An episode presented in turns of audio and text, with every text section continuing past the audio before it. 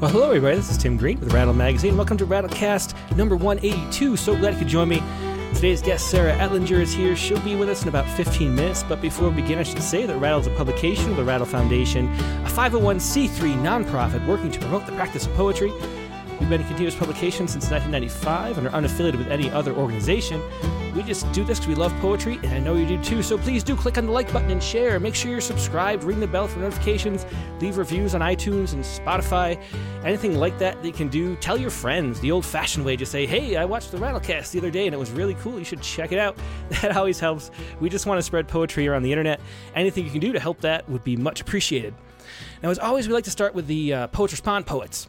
And we have two this week. We have uh, Sundays that everybody's already read, and a Tuesday poem that'll be a surprise to everybody who's uh, watching this live. And uh, let's go right now to Sunday's poet Shannon Mann. Um, hey Shannon, Hi. how you doing? Hi. I'm doing really well, thank you. Yeah, it's it's so great to see you. So um Yeah. um um so so tell us what this poem is about. Um it's uh I mean we kind of know by the title, but uh but how did you come about how did you encounter uh this for the first time and why what made you want to write a poem about um the uh, the new AI? We- We'll um we'd been hearing things kind of about it circulating online. We as in me and my partner uh, Karan, he's here as well. Hi. yeah, yeah, readers will be familiar uh, with Rattle with with Karan. He's been uh, in Rattle very often as well, so it's great to see you two together. It's my favorite magazine. Uh, Both thanks. of ours.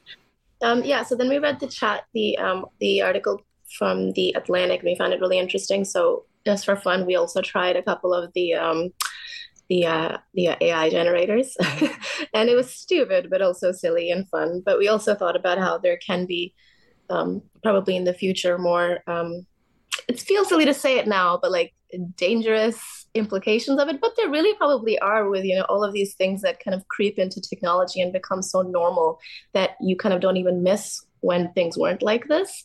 Um, and yeah, so we thought well, you know, the only thing that we know how to do about these kind of things is to write a poem. So let's write a poem. Um, and um, and as the poem's narrative goes, it's pretty similar. Like um, trying to trying to see what we can take from the AI poem and uh, how we can actually write a real poem, which I'm like air quoting, but I probably shouldn't. Yeah, it's really interesting. I mean, uh, let- let's read the poem first, and then we'll talk about it a little bit more after, so everybody uh, who hasn't heard, read it yet can can get a chance to. Okay. I ask AI to write a poem for my lover, and it writes me a red flag. According to science, love enters midlife crisis at 17 months. We are at 11. Six more months, I tell him, until the AI poem assembled from our woe and woo world prophesies our war. But we're having fun with this. We're piecing together a bread loaf from crumbs like fire and flour. Change flour, Kay says. We scroll through a list of color and smell, settle on lilies, cut and paste them beside the lonely cursor. He claims a poem is not just the poem, but the place it came from, too. I claim annoyance with ether, with technology selling water by the river.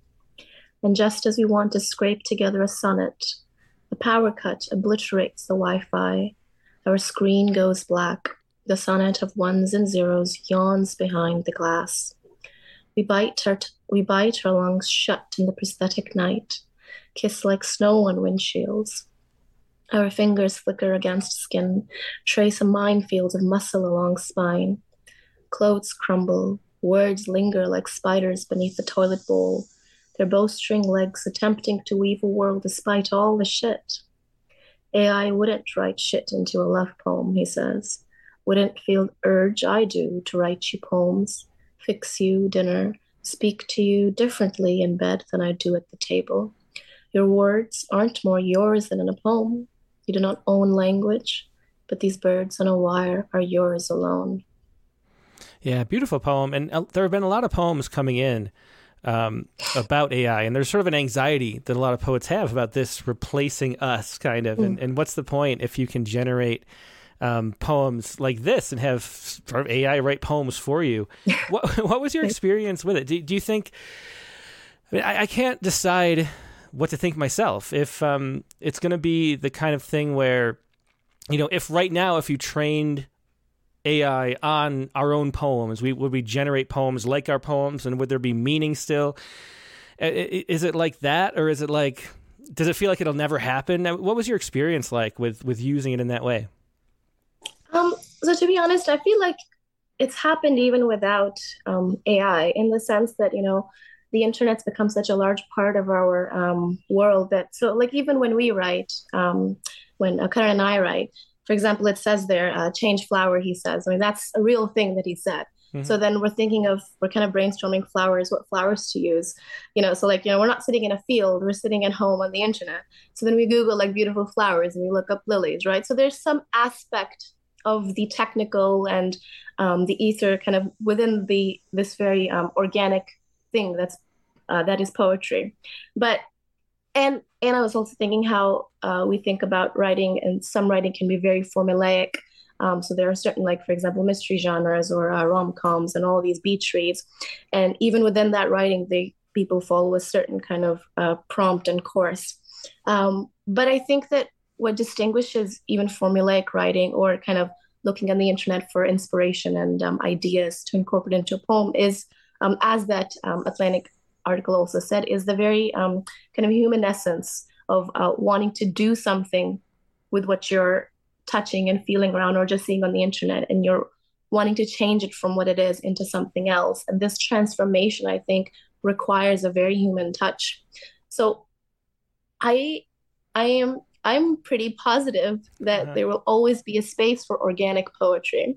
However even within our landscape now not to kind of jump on anybody's bad side. I think there already are um, extremely um, formulaic writers and poets who are very popular mm-hmm. and who also inspire people to read and then people take them as kind of their uh, gateway drug and you know get into like the better writers so i think we're already kind of coexisting alongside uh, that world in some way yeah it's interesting i mean it's similar to maybe um, those the the Renaissance painters. I can't remember what the names of the devices they used, but there were certain ones where you had a an, a lens and you could look at like what you were drawing to kind of trace over it for the first time. Yeah and then or like a pinhole camera projecting the image on the wall and on the on the canvas, and they'd be painting and tracing over it, and they were hiding it from everybody. Like I'm not using this. Don't you can't look at my methods. Yeah. And then that's really what they'd be doing apparently. Um, and and then the same thing with like a thesaurus. You know, if you're a formal poet looking up rhymes, is it okay to use a thesaurus? So so maybe there's this way that, or even for me, I I think it's too fast to write by hand. I couldn't do it without a keyboard for me. Yeah. You know, and same, so is that the same? Like how much is an assist and how much is not? Is is a is a real interesting question. Um, and, and I don't know. We'll see. I think a lot of it, what I've seen so far, is just sort of word salad coming out of uh, AI. It doesn't seem like it has original thoughts but I don't know how long until it does. So it'll be fascinating to see, and and I don't know. I guess we'll find out. But it's really cool to see you explore this, and um, and I think uh, we I should mention too Brian O'Sullivan, who's usually here.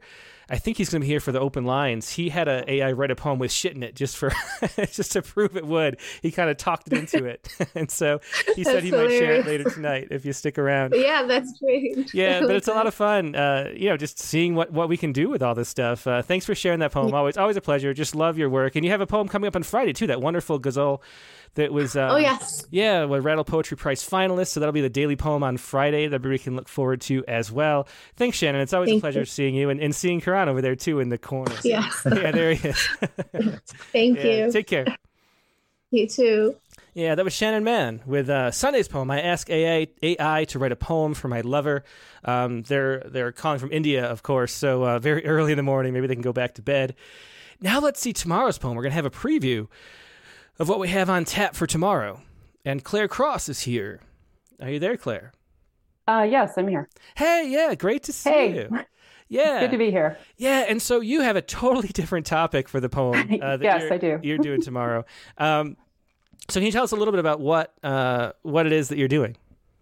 Uh, yes, there was the article a while ago about a pigeon that was found that had been dyed pink, uh, presumably for a gender reveal party and uh, it was taken to a rehabilitation center, but it it died. And they said that uh, it had very strong fumes, and they said it essentially suffocated. Mm. And of course, people were horrified by this, and I was horrified. And I thought, uh, who would do such a thing? And then I went, oh, wait, I did something kind of like that myself. Uh, because when I was in the sixth grade, I did a science fair project that was uh, attempting to color baby chicks by uh, injecting dye into fertilized eggs. So that had me thinking about uh, tr- just treatment of animals in that science fair and the fact that while I was horrified at something that had been done to an animal, I had done something very similar myself. And the poem came out of that.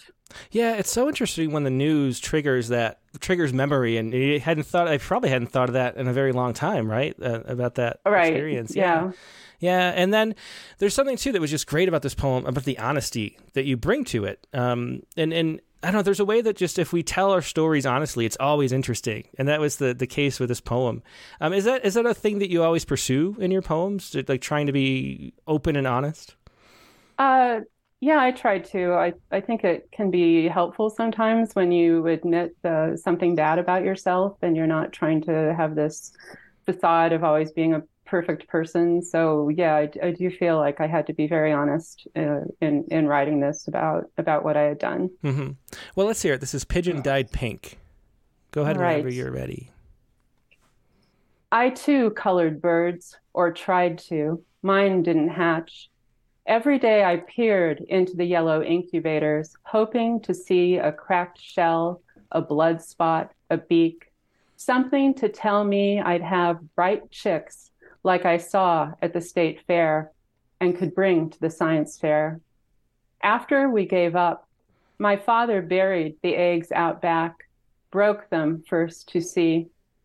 I was too sad to watch, but my sister remembers a dead chick, brilliant blue, like the food coloring I'd injected, my 10 year old fingers pushing the hypodermics plunger after carefully poking small holes. I wrote out a schedule for turning the eggs.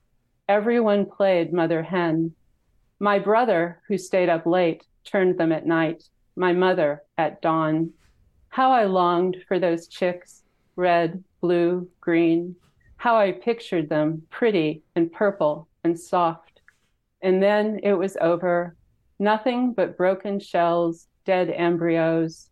I still made a poster for the science fair set out empty incubators, talked to judges, somehow won a first prize. My brother built a computer and won first outstanding.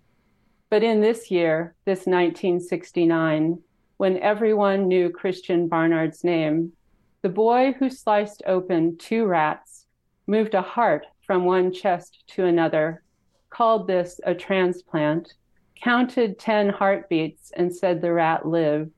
That boy got his picture in the newspaper, his two dead rats right there on the front page.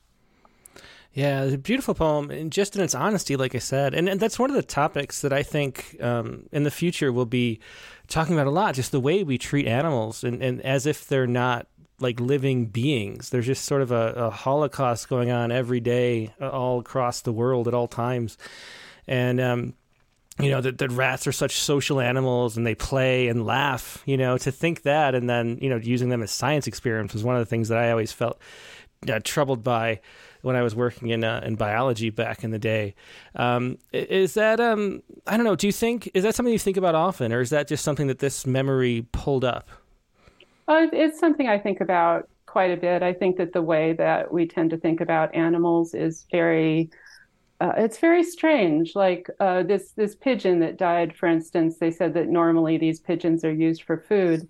Uh, you know, if someone had taken it and killed it to eat and eaten it, nobody would think twice about it. So uh, yeah, I, I, think we're very. Uh, uh, I don't want to say hypocritical. We're just not consistent. We're not mm-hmm. consistent. That people can get very upset about animal cruelty, but then you cannot see the cruelty that you're participating in yourself. Yeah, exactly. There's a lot of cognitive dissonance going on anytime a story like this comes up, too. But uh, yeah, thanks for writing this great poem, and it's going to be the, the, daily poem tomorrow. Um, and great to meet you, Claire, and, and thanks for joining us tonight. Thank you very much. Yep, take care.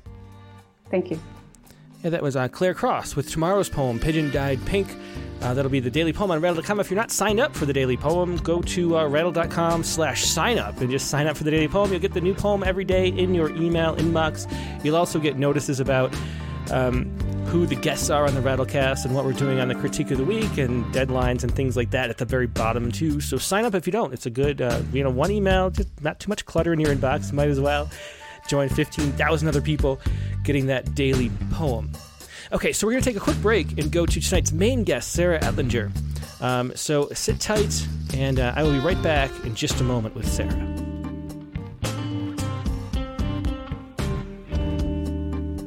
And we're back. Thanks so much for your patience. Like I said, tonight's guest is Sarah Etlinger. Sarah holds a BA in English from Skidmore College and an MA in English from Syracuse University, and a PhD in rhetoric and composition from the University of Wisconsin Milwaukee. Um, scholarly interests include new media studies, first year composition, feminist literature, the Beatles, and popular culture. Currently, she's associate professor of composition and literature at Rock Valley College, where she teaches courses in composition, film, and literature. A pushcart and Best of the Net nominee, she is author of three books. Um, Never One for Promises from Kelsay, um, Little Human from Clare, so- or Little Human Things from Clare Songbirds, and most recently, The Weather Gods, which just came out from Barclay Press. And here she is, Sarah Etlinger. Hey, Sarah, how you doing tonight? Hey, it's great to be back. Yeah, great to have you on. So you had two just wonderful Poets Respond poems last year, and you joined us. You got to join us, um, like we just had Shannon and Claire for the early sections. Now we get to have you for a whole hour, so it's going to be a lot of I fun. know it's like it's hashtag goals, as the kids say. well, exactly. So first, why don't you tell us a little bit about this new book? Uh, what, how, how does the how do the themes come together in it? well, so I wrote it like pre-pandemic, right? Like, cause I don't write like I don't, except for the book I just finished. Like, I didn't set out to write this book, right? I write poems and they come together.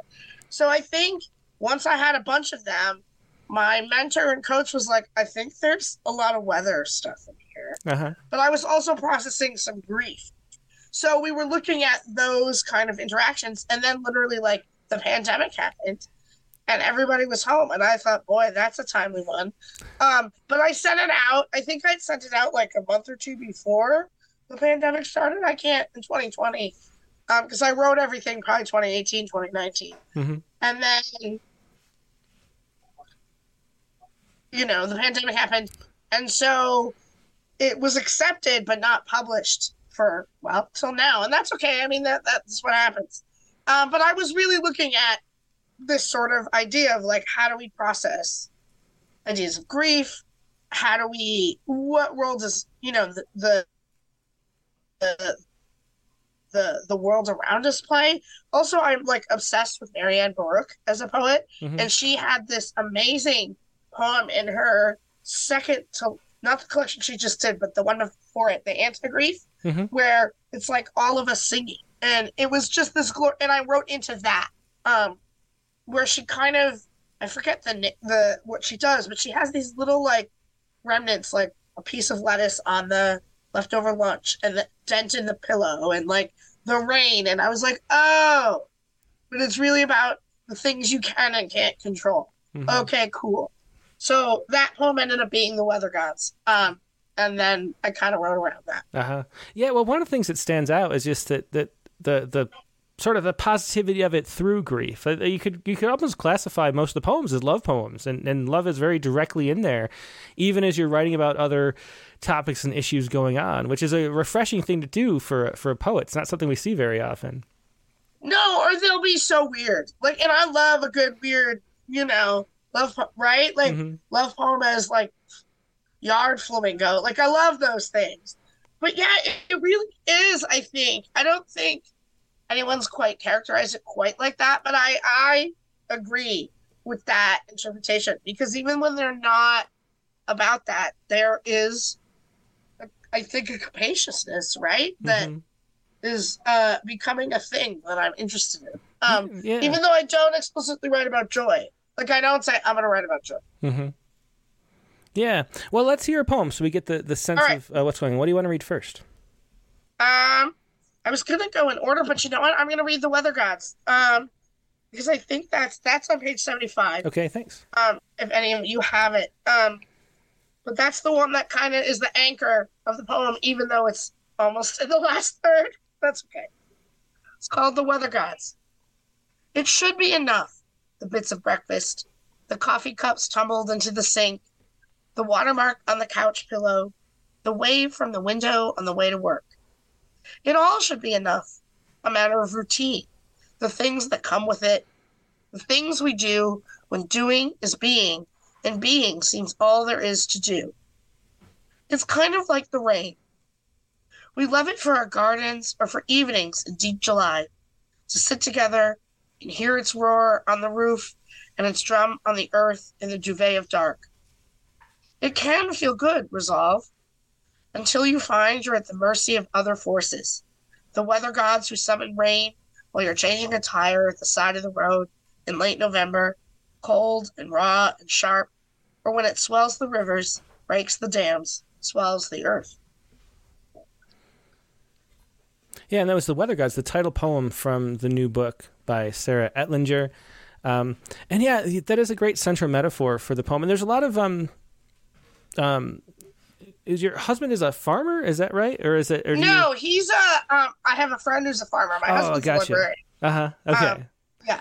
Yeah, so there's a lot of like farm imagery too. It feels very country, like rural-ish in its setting. Well, you know, it's funny. I grew up in the woods of New uh-huh. Hampshire. Okay, that's. But it. I live, I live in Milwaukee. Uh-huh. But I drive, I work like almost 90 miles away, uh, at a two-year school in, in, Rockford, Illinois, and there's fields all the way, the whole way, mm-hmm. is farms and pastures, and so I see it twice a day every day. And I, I'm, I've been doing that 10 years and I'm not sick of it yet. So I think that, and I, because when I'm driving, you know, you can't really do much mm-hmm. but drive. You know, I've got my voice to text and I got my podcast and I got all this stuff, but that's it. So I can do a lot of writing or in my head, you know, and listening, thinking about it when I'm doing that. And I think that's a lot of the rural, uh, comes from just being around it, you know, as it goes 90 miles out my window. But, you know, uh, yeah, exactly. But I love it. I mean, I'm captivated by even like uh, all the seasons and even within the season. So, like now, they're rolling the bales of hay. So you can see them on the fields and there's big like spools. Last week, they weren't doing that. Mm-hmm. So, I don't know. I just like seeing the changes in in that even though every 10 years you know i'm doing it three days a week for 10 years. Yeah. Well it's fascinating just as a metaphor because the, the you know there's so many things that happen in life that you can't control. And you know, yeah. the idea of gods that was the original purpose for gods. And then we you know combined all gods into one god and that became the religion. But the idea of that there's these these forces that are outside of you that you have to deal with that don't care about you or or don't you know you that you have no influence in. Um and that, well, that they don't even know you exist exactly. Right like yeah. Mm-hmm deer don't really know. You they're gonna do what they're gonna do you know? Mm-hmm. so yeah and i'm a planner. Like i'm a classic type a. My mom and i like when we plan meals we're like okay we're gonna plan meals for the week.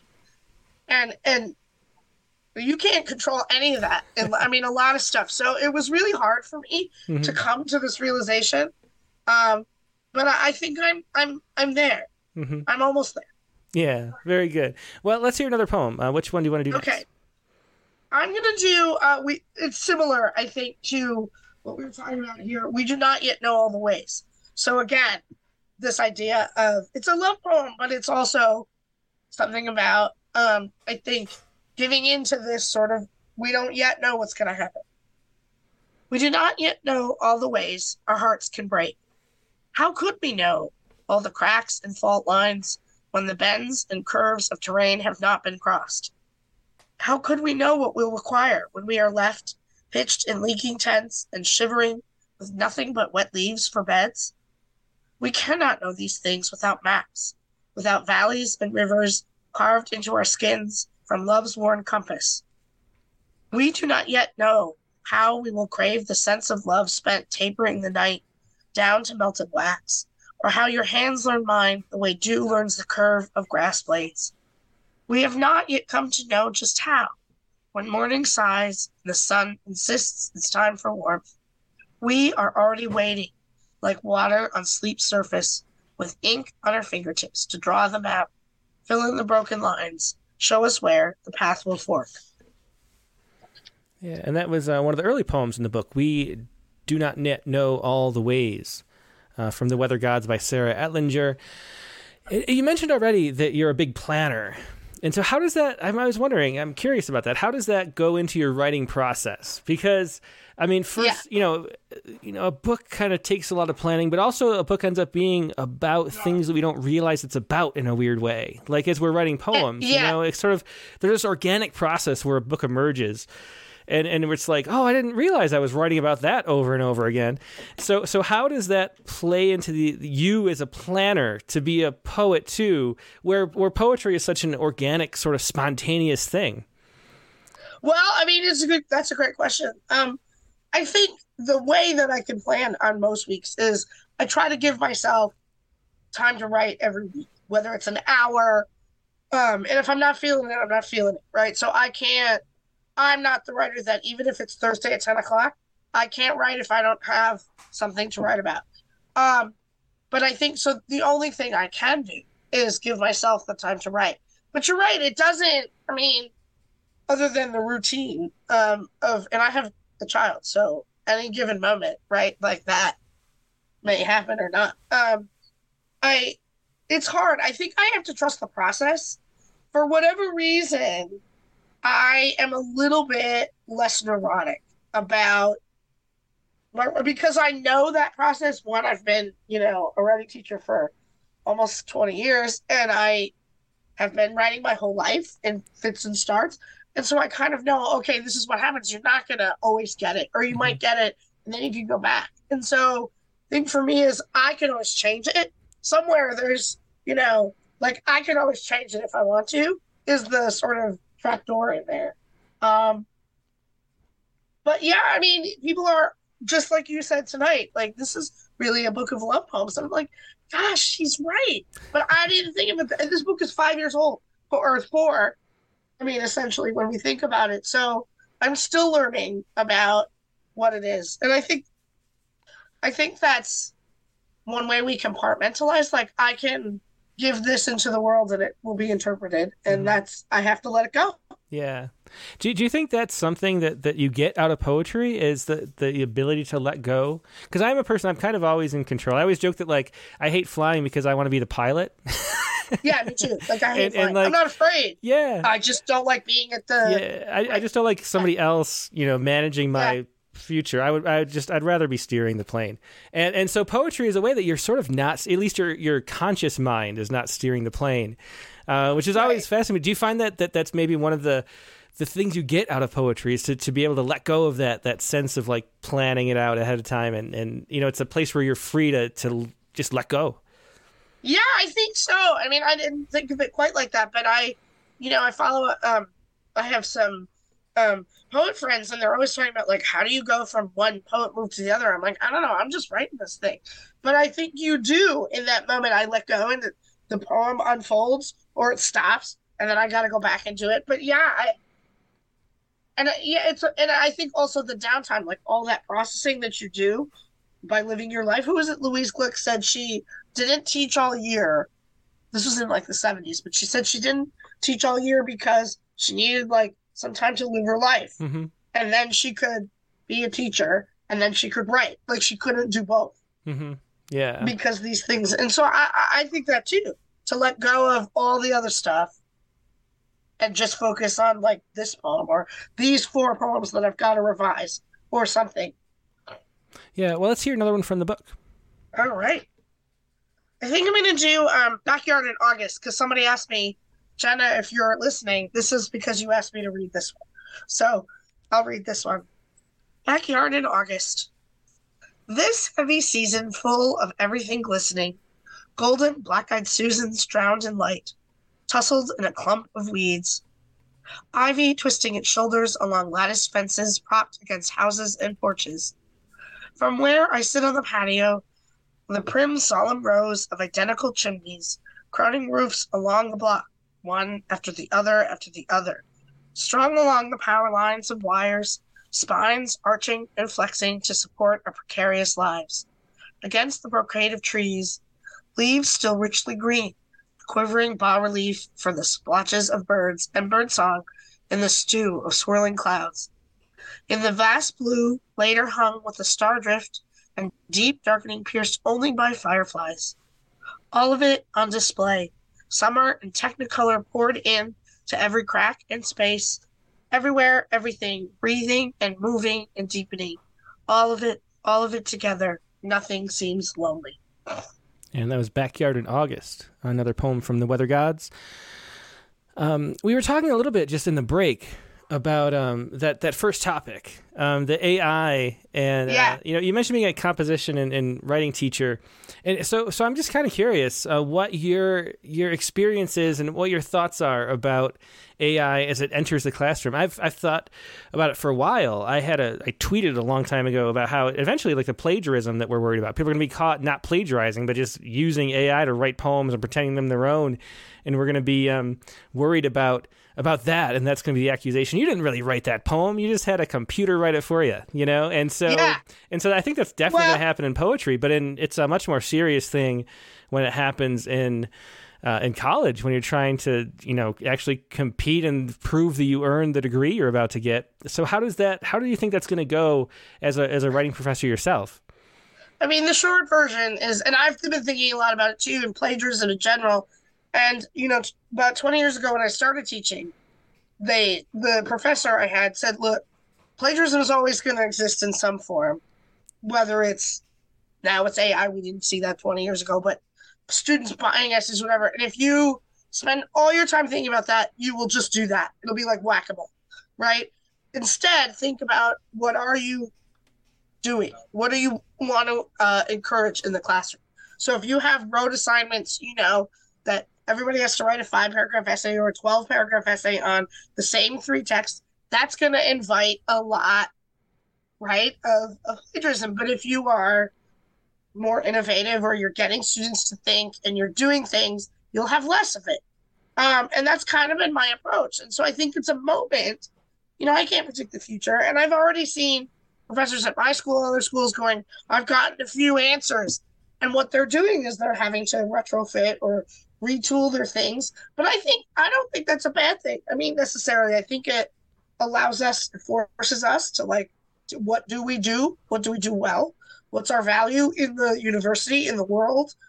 And how can we use it as a tool for to best prepare those things, our students, uh, for those things, but also like, okay, how can we kind of think about what the goal of education is or higher education? I mean, there are so many, especially after COVID, Mhm. right? When we're so many at breaking points. So I don't necessarily see it as like kiss of death, but I'm not really.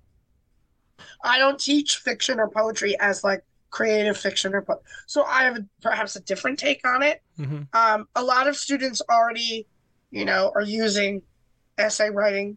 Um, they have people who do it. They buy them. There's all these essay farms. Oh, Out yeah, there, that's a good point. Mhm. So I don't know on any given day, right? Mhm. If my student is writing it, I mean, it looks like them. Like I, I can look at, across at forces and go, yeah, that's the thing. They, but that could be the same person writing all five. Like I don't. So it's not that I don't think about it, and it's not that I don't care about it, and I don't think we should do nothing about it. I think that if I could was concerned about that, that's all I would do. Mhm. Is worry like, is this a plagiarized Yeah. essay? Yeah. like I'd have to run every single essay through like four different checkers, and I couldn't actually grade it. So, I mean, that's my take on it, Mhm. and so I could already feel the hate, feel the hate mail, mail coming in. You know, Yeah, well, I, to me, I feel like we're gonna have to have a kind of revolution in personal responsibility. You know, like Yeah. like if you want to fake stuff, you're gonna be able to fake anything you want. You know, especially Yeah. as we like live more and more online, you can fake anything on Instagram. I get the perfect life. well, look at that thing. guy, Yeah, right? The exactly. guy in yeah. New York, hmm like he literally. I mean, this is not. I'm not. I don't know if he used Chat, but he faked like several identities. hmm maybe several businesses. Like, I mean, well, you can already do it. And if he's doing it, other people are, Mhm. right? Just out of the world. Yeah. So, yeah, I mean, And- and personal what it- responsibilities. what it, what it damages like ultimately is your own soul you know like if you don't want to grow as a human being in these like 80 years if you're lucky we have here Yeah. then you can have ai write all your poems and trick you know the editor of some literary magazine to, to publish them yeah. And but I then mean, for, but then what's like, the point to do it unless yeah Mhm. like to do it for a poem is interesting, right? Because there's like, there's no money in poetry. There's no money in, you know, and like to do it for a seat in Congress, not that I would, but like I could sort of go, okay, I can wrap my head around like you want the power and the money and the, the fame of being a seat in Congress, but like who wants to be? I mean, I would, we'd all love to be famous poets, but it's not like when you become a favorite poet, you get a million dollars or something, Mhm. right? So like it's it's really interesting. Yeah, I mean, and, and Really the, the pride in it comes from like this came out of my my imagination. You know, this was my personal Yeah. creativity that somebody else is enjoying. So if somebody else isn't enjoying it, then then what's the point? You know, I mean, if if it's coming from somewhere else, then then why should I even be proud of it? I don't know. It, it's I think we're gonna have to just look internally eventually and, and say, you know, I. You know, we do certain things to make ourselves better human beings and grow as we move through life. And one of the things is to write essays in college or to write poems. And, and if we're going to fake it, then we're not going to grow, and, the, and we're going to be the ones who suffer. I think there might be a way that we we grow spiritually just because of the ease with which we could sort of ditch all that that opportunity for growth. And who was it? The he's like a famous poet. It's like oh, Auden or somebody who said poetry like doesn't doesn't do anything matter, but we're men die from lack of it or want of it or something like that. There's that famous. I always get it wrong. Mm-hmm. It's but William I think Carlos Williams, true. yeah. hmm I think it was Williams. Yeah. Yeah. I knew it was a mo- some of those those modernists. Um, but honestly, like it doesn't. I mean, it doesn't do anything in the right, like in the world that has necessarily a tangible, marketable thing.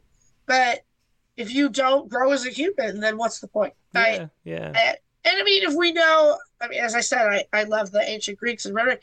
The word poem comes from the Greek word to make, right? Like, and it's that's just so incredible that you make something. Like, I Mhm. made anything Yeah. out of anything, out of nothing, like out of nothing. Yeah. So, so is that why you write? I kind of like it's a sort of a baited question. I think you're going to say that, that you write for that reason, but, but, but is that I- why you write? And, and, and why? When did you discover that was something worth pursuing? You know, that's something I'm So always I interested think- in. Yeah. Yeah, I think I've always done it. I asked my mom, um, and she said I was always a reader. I read early, I spoke early.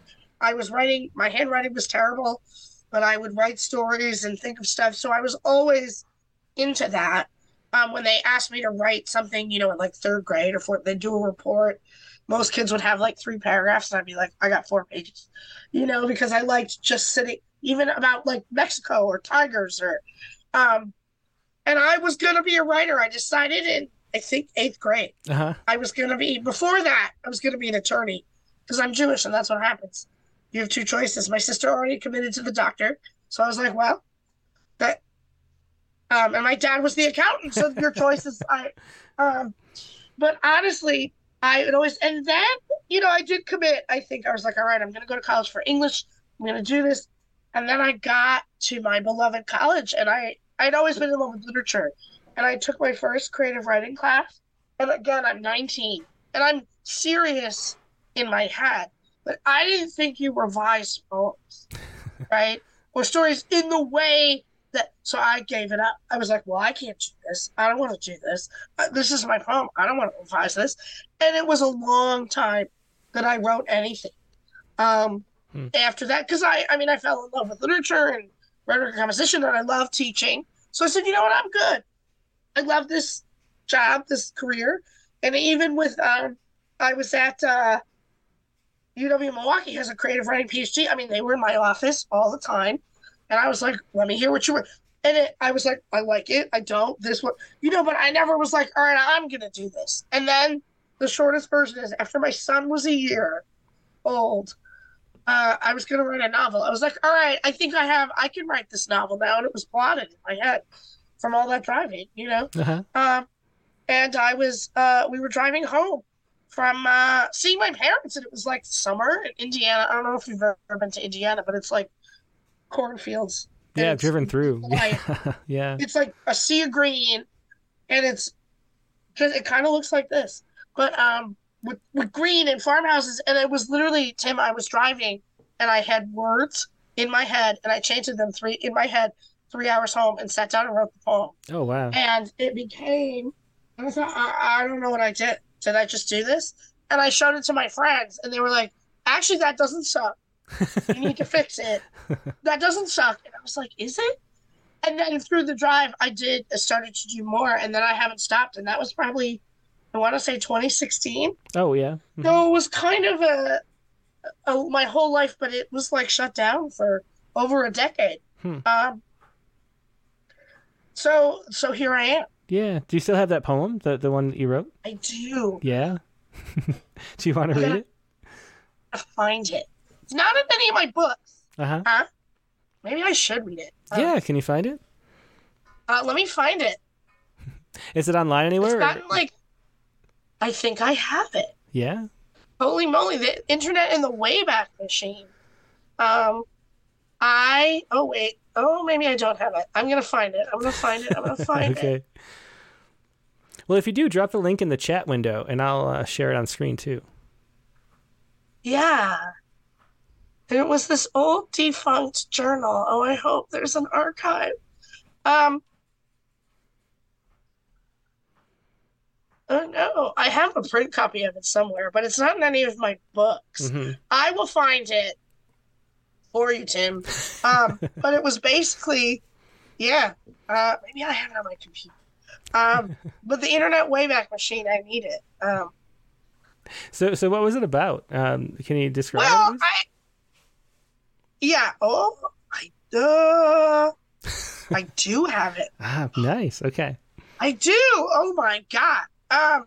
Well, so it was kind of about this moment where I had this moment while I was driving, and you can on I ninety, and you can see for literal miles. And Yeah, miles I've been on that road. Yeah, I drove out to California Yeah, on that like road. Yeah. yeah. green, and you might get like a red barn and a white house, and then like the highway goes through, and then there's like another field, and they're owned by the same guy, you know, like, and I was like,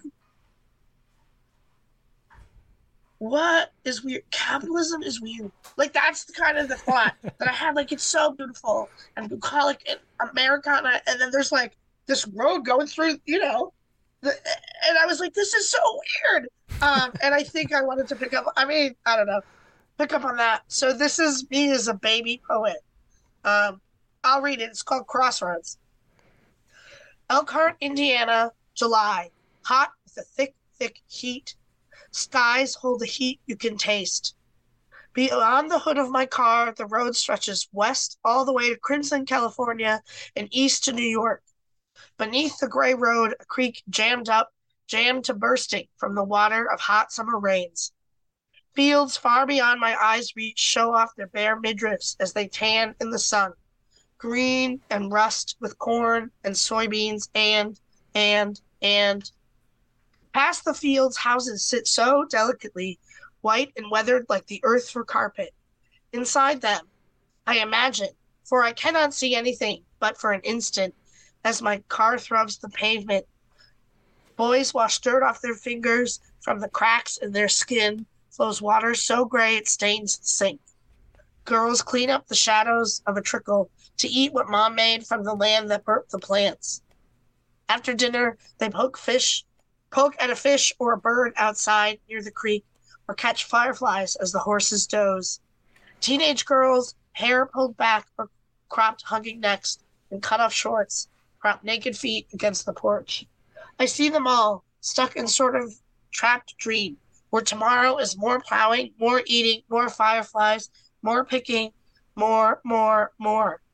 From the road, none of this matters. Each house only a blink. From the house, each car a blur, a rush, gray with speed. Heat, and then more heat.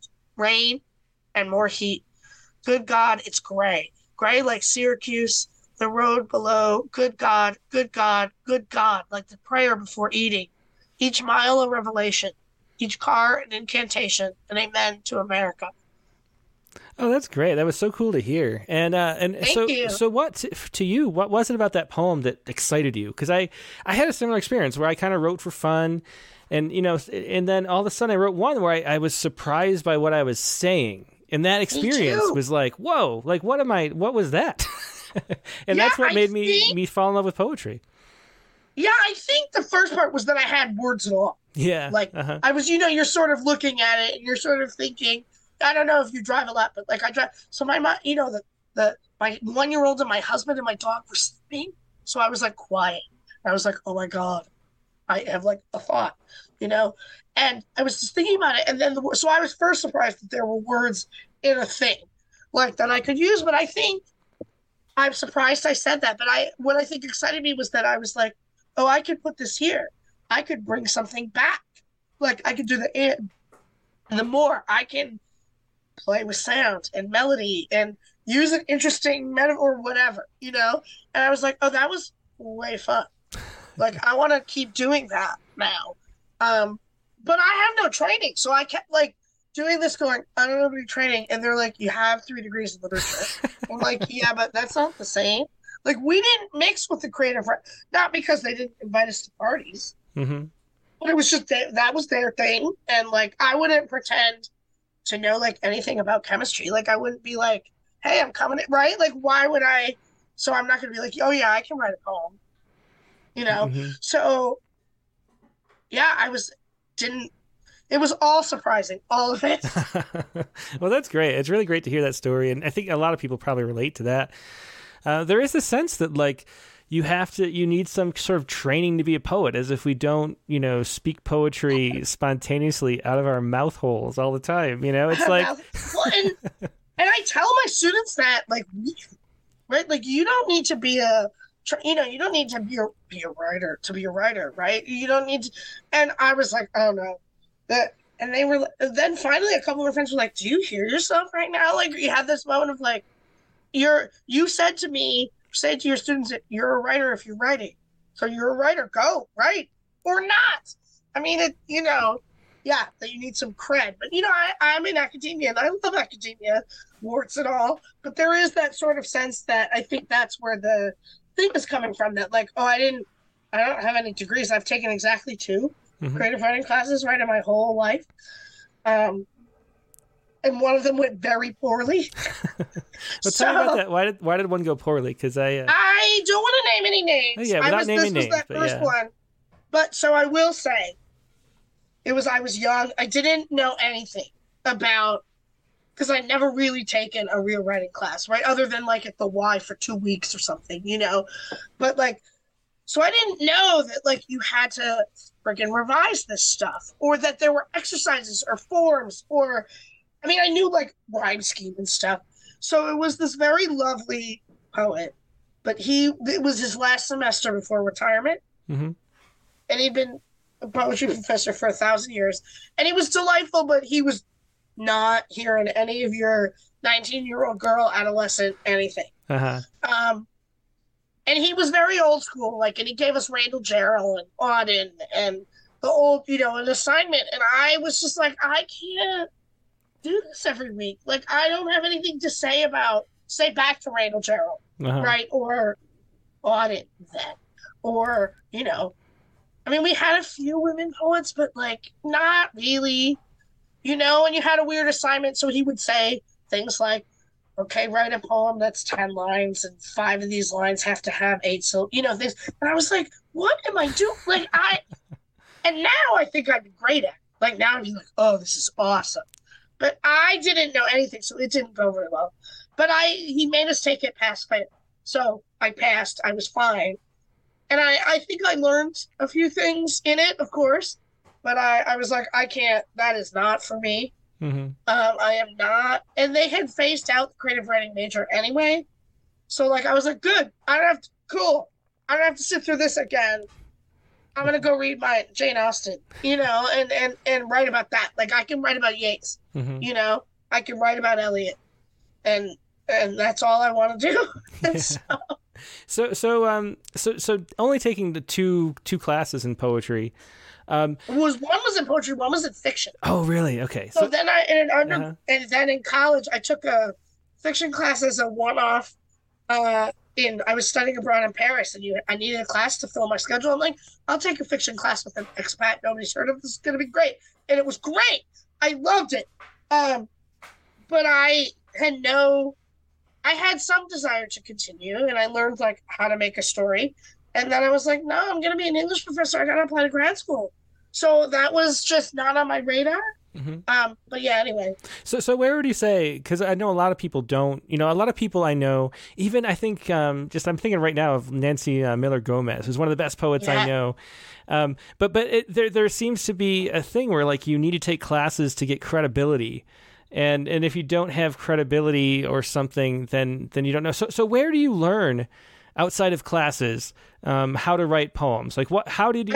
How do you lot. approach? Yeah, do you read Well, so I think, books, you know, or do you Read? I read? and I mean, Yeah. in literature, like I encountered all kinds. Like I had survey classes. I've taught them, right? I've, you know, so I know, like I have. Uh, it's sort of like, I mean, it's in there. You get what a poem is and how, you know, by studying it, by teaching it, by by reading a lot. So like I knew a lot more than I gave myself credit for, Mhm. right? Like, so. You know, I learned how to scan and I learned how to hear the music of a line and and so I think that was all in there. I just didn't know it. But then when I got serious, so I had I don't know if you know the poet um, Derrick Harriell. He's um, at Ole Miss, and we went to school. Well, UWM. We graduated the same year, and he's brilliant and lovely. And he was one of the ones I to that, and he was like, "This doesn't sound. Uh, fix it. Oh my god. Um, but also like, no, you're the real deal. Keep at it. Read. Just read. You get a packet of poems and send them out and read them, and read. So I did.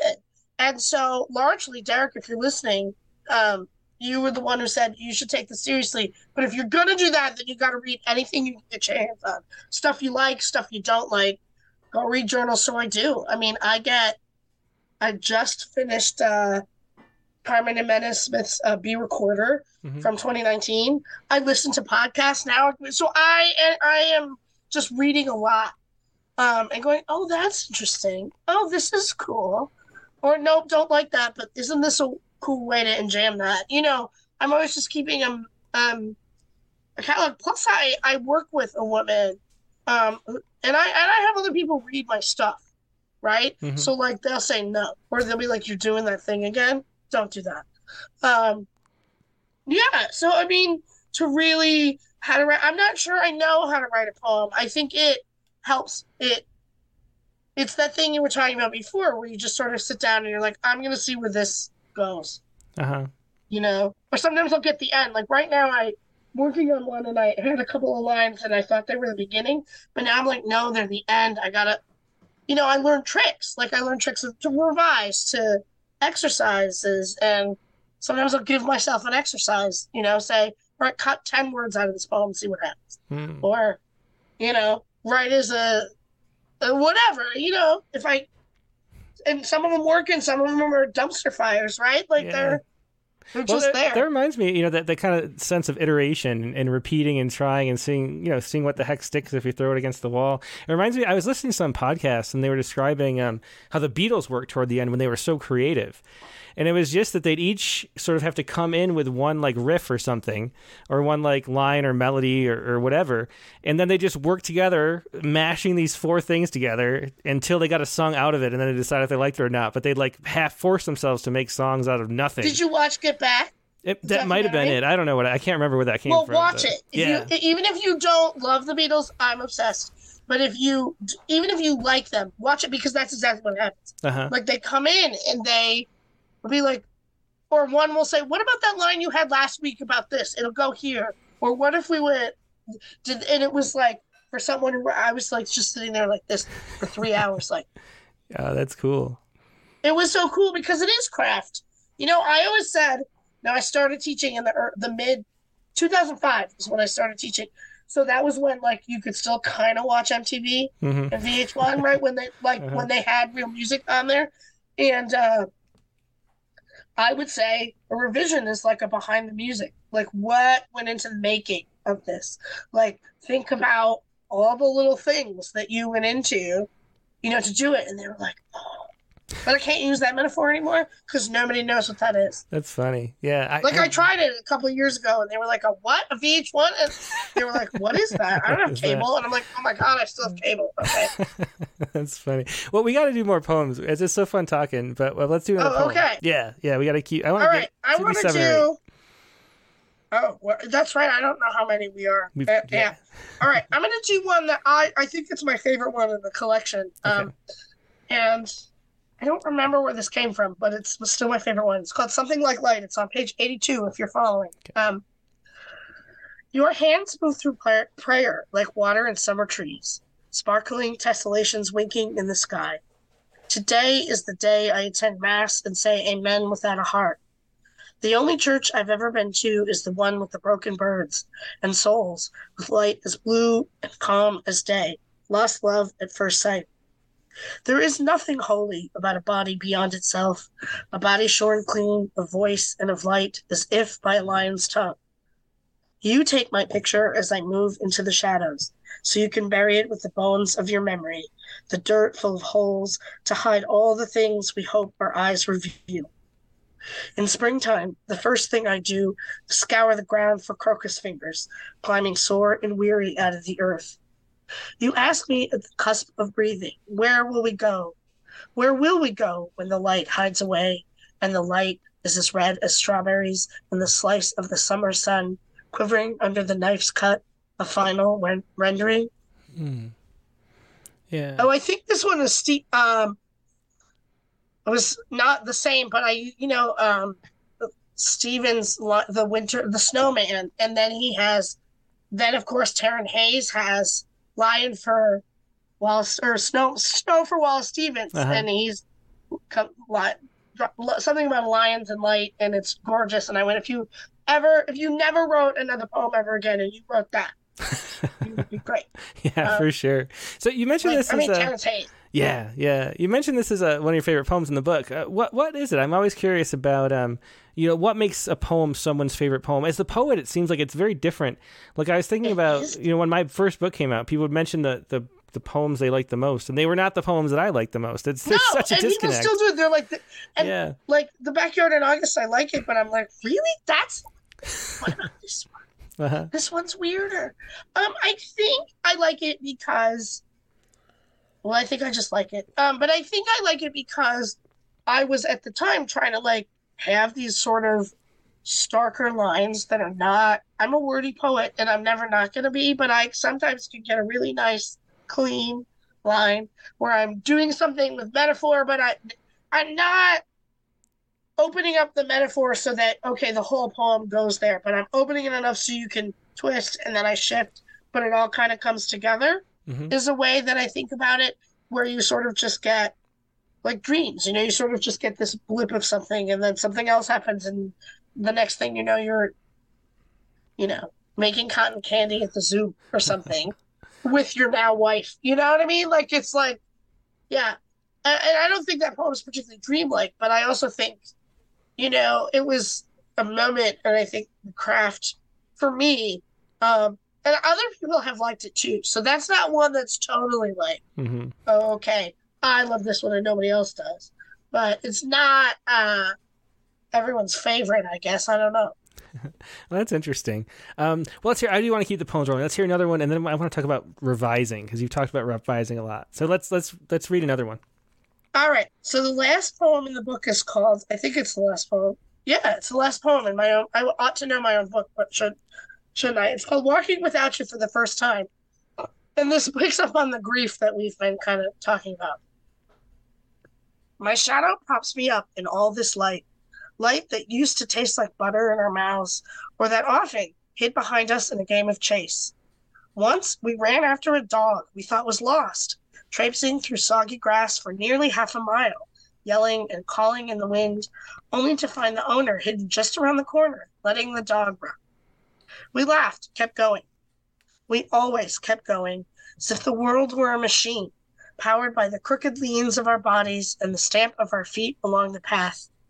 Drowned blue hem of sky racing along with us, bees and birds thrilling to open air, wind like a huge white sail with open arms and full.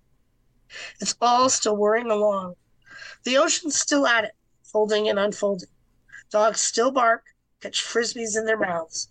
In the early parts of dusk, tucked in the golden glow of their evening houses, people still eat dinner, scrape plates into sinks. The wind still shudders through trees. Leaves flirt this way and that until it's time to loosen and fall, doing so gracefully. And that was walking without you for the first time uh, from The Weather Gods by Sarah Etlinger, the book that we're focusing on today. Um, and, and I did, you mentioned revision a lot, how revision, the idea of revising sort of turned you off of poetry for a while, for, for 10 years or more um, at first. At least. And that so so and, and that's one of the things that I, I do a critique show every Friday. I watched I, it a couple weeks ago. It was great. Well, thanks for saying that. But but the problem with for me with it is I actually don't revise, so I don't know what to really do. I've never really revised. Like You're I, one of those. Poets. I am one of those annoying poets, and, and so I like you know I'll fix a typo. I'll get like like comma doesn't feel right, and I'll like make it a dash. Then I'll be like, oh, the comma was right, and I'll put it back, or like a word will be wrong and I'll f- try to well, find a better what, word. Uh, that's you're in good it. company uh-huh. because I think Marie Howe says that, and uh, Linda Gregg said, "I get them all at once," and she says that the she said in an interview once she said the most drastic thing I ever did was I will read it and go, "Oh, okay, the poem really starts here, four lines in, and that's it." And that's and I was like, "What kind of witchcraft?" Exactly. Well, that's how like that's witchcraft. how it feels to me. It's like I mean, sometimes it'll work, but I, I feel I guess the problem for me is that I feel like once I leave a poem, I can't enter it again. Like it's like yeah. you can't step in the same river twice. Like I'm a different human being, and so it doesn't work or something. I don't know. It just feels. I love that though. Like I will walk back my like is that because you and even if you do, you're not the same person, right? Like you're not. You have a clearer, you know, mm-hmm. sense of it, but you can't recharm. It doesn't recharm you. Yes. Yeah, so, so how do you how do you approach revision with that in mind? And, well. I mean, I am not that. Uh-huh. So I got to work with what I got right? Um, my mother and I are nothing if not resourceful people. Um, but I mean, sometimes I will get one start to finish, and I go, okay, yeah, let's you know move the comma. Oh my God, I spelled that wrong, and then it's good. So I, I know what that feels like. It's great. Um, I revise in a lot of different ways. Again, I have readers, and I'll go, is this anything? Um, and sometimes I'll know, like certain readers, that they're gonna go, oh, he's to point to that. Or I'll say, like the other day, I sent something to a friend and I said, I know there's something wrong with this book, but I don't know what it is. So, like, tell me. And sometimes they're right, sometimes they're not, you know.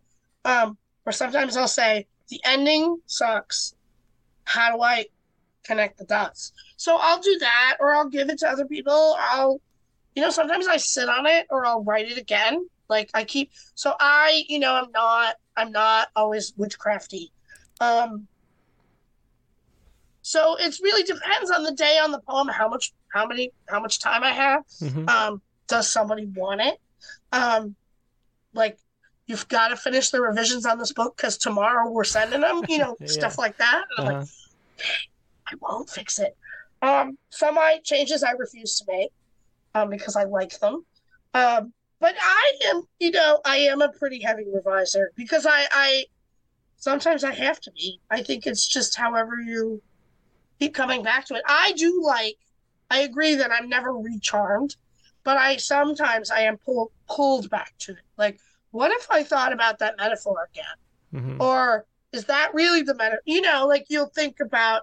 Well, you don't, but other people will think about these things. Like, does this work? You know, um, like I said before, I think it's the the the this poem has to the last lines have to be the end, and then it's a nice last line poem. Uh, so mm-hmm. I don't know. I don't know. I have a friend who says they just have to. You can't. I didn't want to cut anything, or I would cut things, and I would be, but I just try to make them work, and they're like, no. They're like foster children. Just go live in a different house. like it's okay. They're not bad children. They're not mm-hmm. bad lines. They just don't work in this family. Let's go find them another family. and so I don't throw anything out. Uh huh. Well, I do the really bad ones that I know are like, all right, this, right. I might do something like like you do, and go, all right, that I did that. That sucked. Like, and I'll just leave uh-huh. it. But I don't throw like out. Are there any poems in the book uh, that you remember? You know how the revision went. Is there something that you could like share and talk about how different it might have been originally that, that comes to mind? Well, I mean, they all, I wouldn't say heavy revised, it varies. Um, trying to think. Some of them just got new titles. Mm-hmm. So that was, you know, that's not a heavy revision. Um, some of them, you know, some of them had a couple of the editor recommended edits. And so I was like, yes, yes, no, this one, you know, things like that. So there were some trying to think of like any that I did like 18 drafts or something. Um, and now I'm looking at like three poems in a row that I remember writing in one sitting. So I just said, I don't do that. And then literally like three it comes in all Um, kinds of ways, I guess. yeah. Um, it's hard because there's another one. Um, it's hard because I wrote this so long ago. Yeah. Um, that I can't. Oh, I think. Um, yes, I have one, and I was actually going to read it. So maybe I'll read it. Can I read it? Do we yeah, have time that, me be perfect. Yeah, there's time for a, Oh. another poem or two, even maybe. Okay, I'll read it, and then I'll talk about it. It's uh, where'd it go? I just passed it. Uh, It's called Ex Nihilo. I had 29. 29, thank you. Yeah, I passed it. It's called Ex Nihilo. Okay. We say nothing comes from nothing. Only God creates something out of nothing. Metaphor. What we'll say when we want something to be what it isn't, to stretch to meet our expectations. A field of corn to say, I love you. A knock kneed stance to say, I need saving. A God to say, I'd like to keep on living the silent, quiet O in our throats as we call out to each other. I'm sorry. I'm sorry. What we've called corn, we rip from stalks, smell the sweet earth at bronze necks. We'll say we've reaped what we've sown, all those sun hours hunched earthward. And we'll say we believe in God, in a whole world beyond. Isn't that why we're here, the whole mess of vegetables waiting in the cellar? Nothing until something, and then another thing entirely. Yeah, great So ending that on that one- one. Yeah, that was Ex Nihilo. And so how Ex how is that different? Yeah. Well, it was like there was a lot more in it. Uh-huh. And like on the page, you know, I've got either couplets or single lines. That that wasn't there. I think I had a like I, it started with the what we've called corn. You know, I mean, it was really I was trying to go in a totally different direction, kind of thinking about. I think actually some of the language got put into a couple of other poems in here as Mhm. they floated around. It was really about harvesting and something else. And then I said, no, I think I want to, you know, with some revisions. I mean, there was really, a, um, it was about like semantics, and there was like, it was like a lot longer. So it was like three poems, you know, and that because I was like trying to do something, and you know all that. And then when I just finally pared it down, I was like, all right, what is like the thing that is really this poem? Okay, I can use this line, this line. Then I kind of moved them around a lot, and then it took a change, and then it was like the Maria, and then then I was like, oh, cup, okay, couplets and single done, and then it was done, and then I didn't look at it ever again, like Mhm. until it came in here.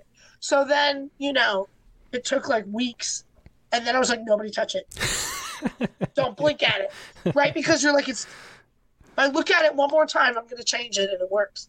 Another one, it's actually in the book that I just finished that's going to be out next year. Another poem like that. I was writing about. So I have a friend who's a farmer, and he had texted me. He says, I got these watermelons, and they're called heirloom. He likes to grow heirloom stuff, and they're called moon and stars. Hmm. And I was like, well, that's a whole, I mean, that's a book of poetry right there. And I was trying to work these stupid watermelons into like eight poems, and I had so many revisions. And I, finally, somebody said, will you just go look up how to grow watermelons? Like, just Google it. So I was like, okay, googly googly. And it was literally like four lines in of whatever website. They like this, they like that. And I was like, oh, I can do this in pro.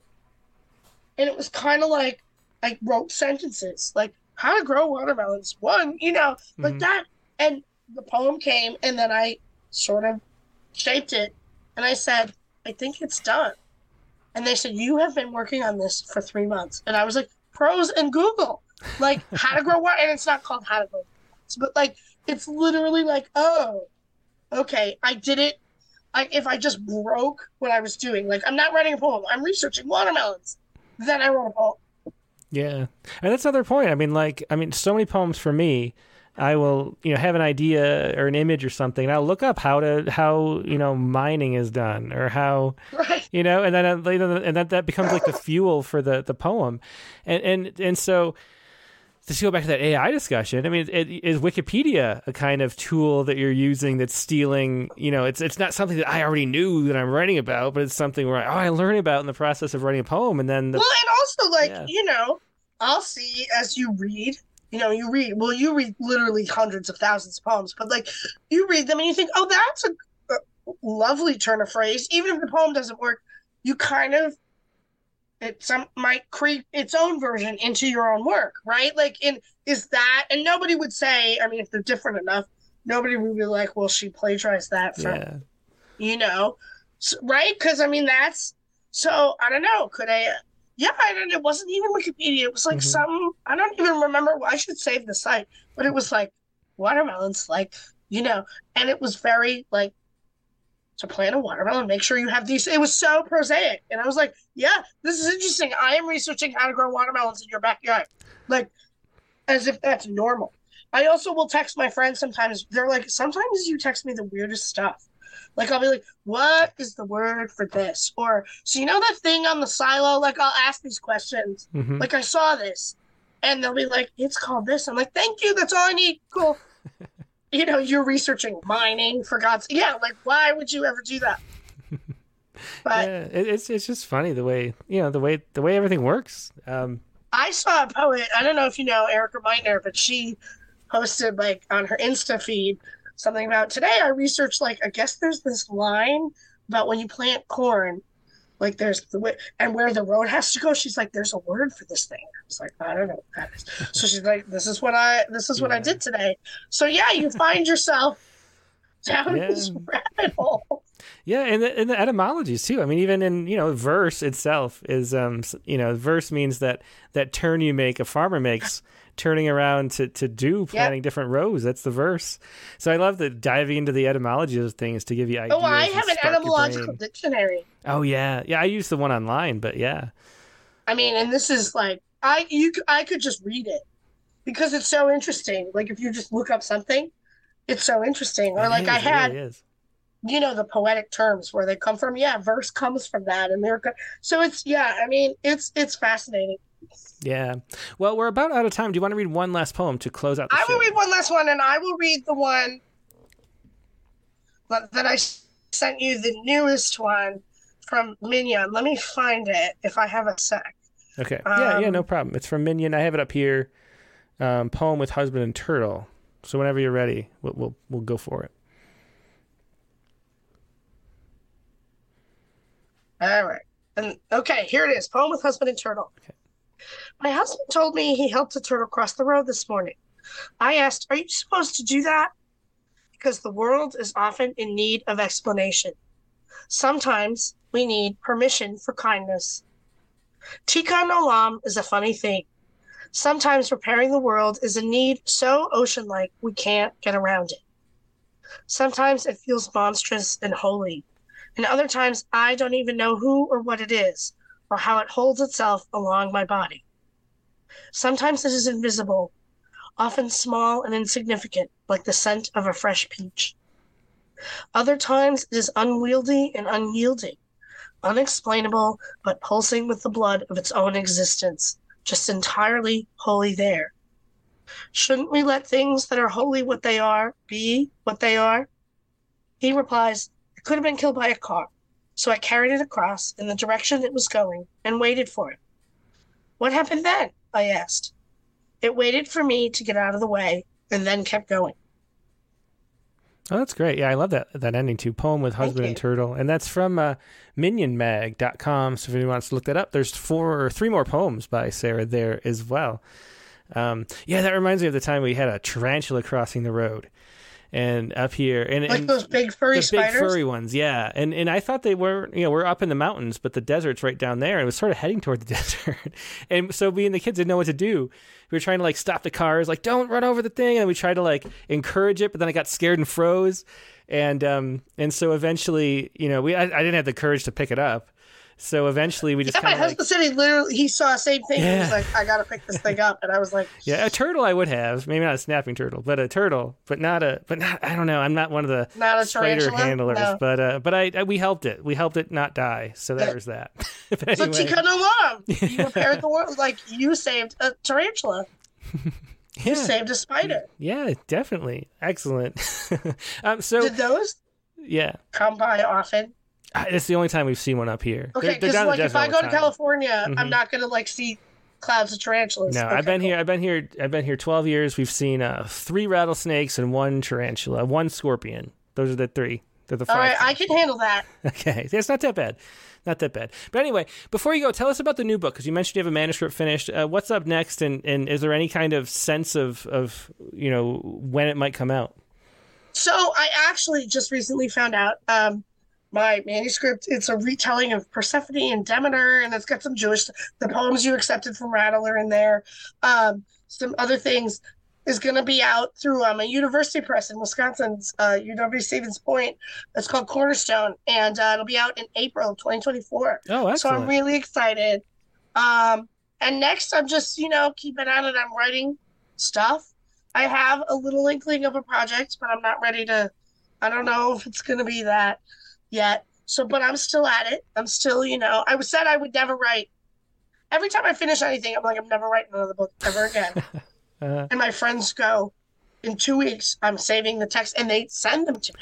They'll say, "You said this two weeks ago." When I go, "Okay, so I wrote this. Is this, this is good?" And they're like, "Oh my god!" And the other one, another friend will say, "You say this every single time. You say I'm never writing another book ever again." And literally 24 hours later, say, "So I wrote four poems today."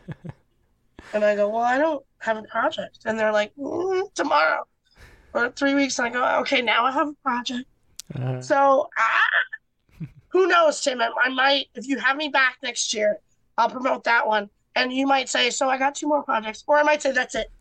Um, well, we're glad you're still writing. Uh, thanks so much, Sarah, for being a guest today. It's been great talking to you me. and This sharing has been these. so much fun. Yeah, it's always so much fun. Um, yeah, thanks a lot. Thank you. Yep. Have a good Bye. night. You too. Yep. That was Sarah Etlinger with uh, uh, The Weather Gods, her newest book from Barclay. Uh, and, uh, you know, another book or another poem from uh, What's Forthcoming. Um, and we're going to move on to our open lines. So before, so don't go anywhere. The open lines is coming up. I forgot to say, I always want to say at the top of the show that we have open lines, and I keep forgetting to do it then. But uh, I'm going to do that from now on. I promise. But uh, but we have open lines. You can share any poems you would like. I'm going to share the Zoom link in just a second. Let me put this up on the screen so you can uh, see how it works if you're new to all of this. Uh, here's the open mic details. Email your poem first to open mic. That's openmic at rattle.com. That way we can show the poem on screen as you read it for everybody watching at home um, on YouTube and all of that, just like you were seeing with Sarah and the other guests already today. Um, email it to open mic, openmic at rattle.com first, because it takes a while sometimes to get through the interwebs. All those tubes get interwoven and it's difficult sometimes. But first, do that. Then I'm going to share the link to the Zoom we've been on on the chat windows on both Facebook and YouTube. So join me there only if you'd like to share a poem. If you just want to listen, sit tight where, you are, and you can listen and experience poems the best way where you can read along with them. But if you'd like to share a poem, it can be a, a, a current events poem, it can be a prompt poem.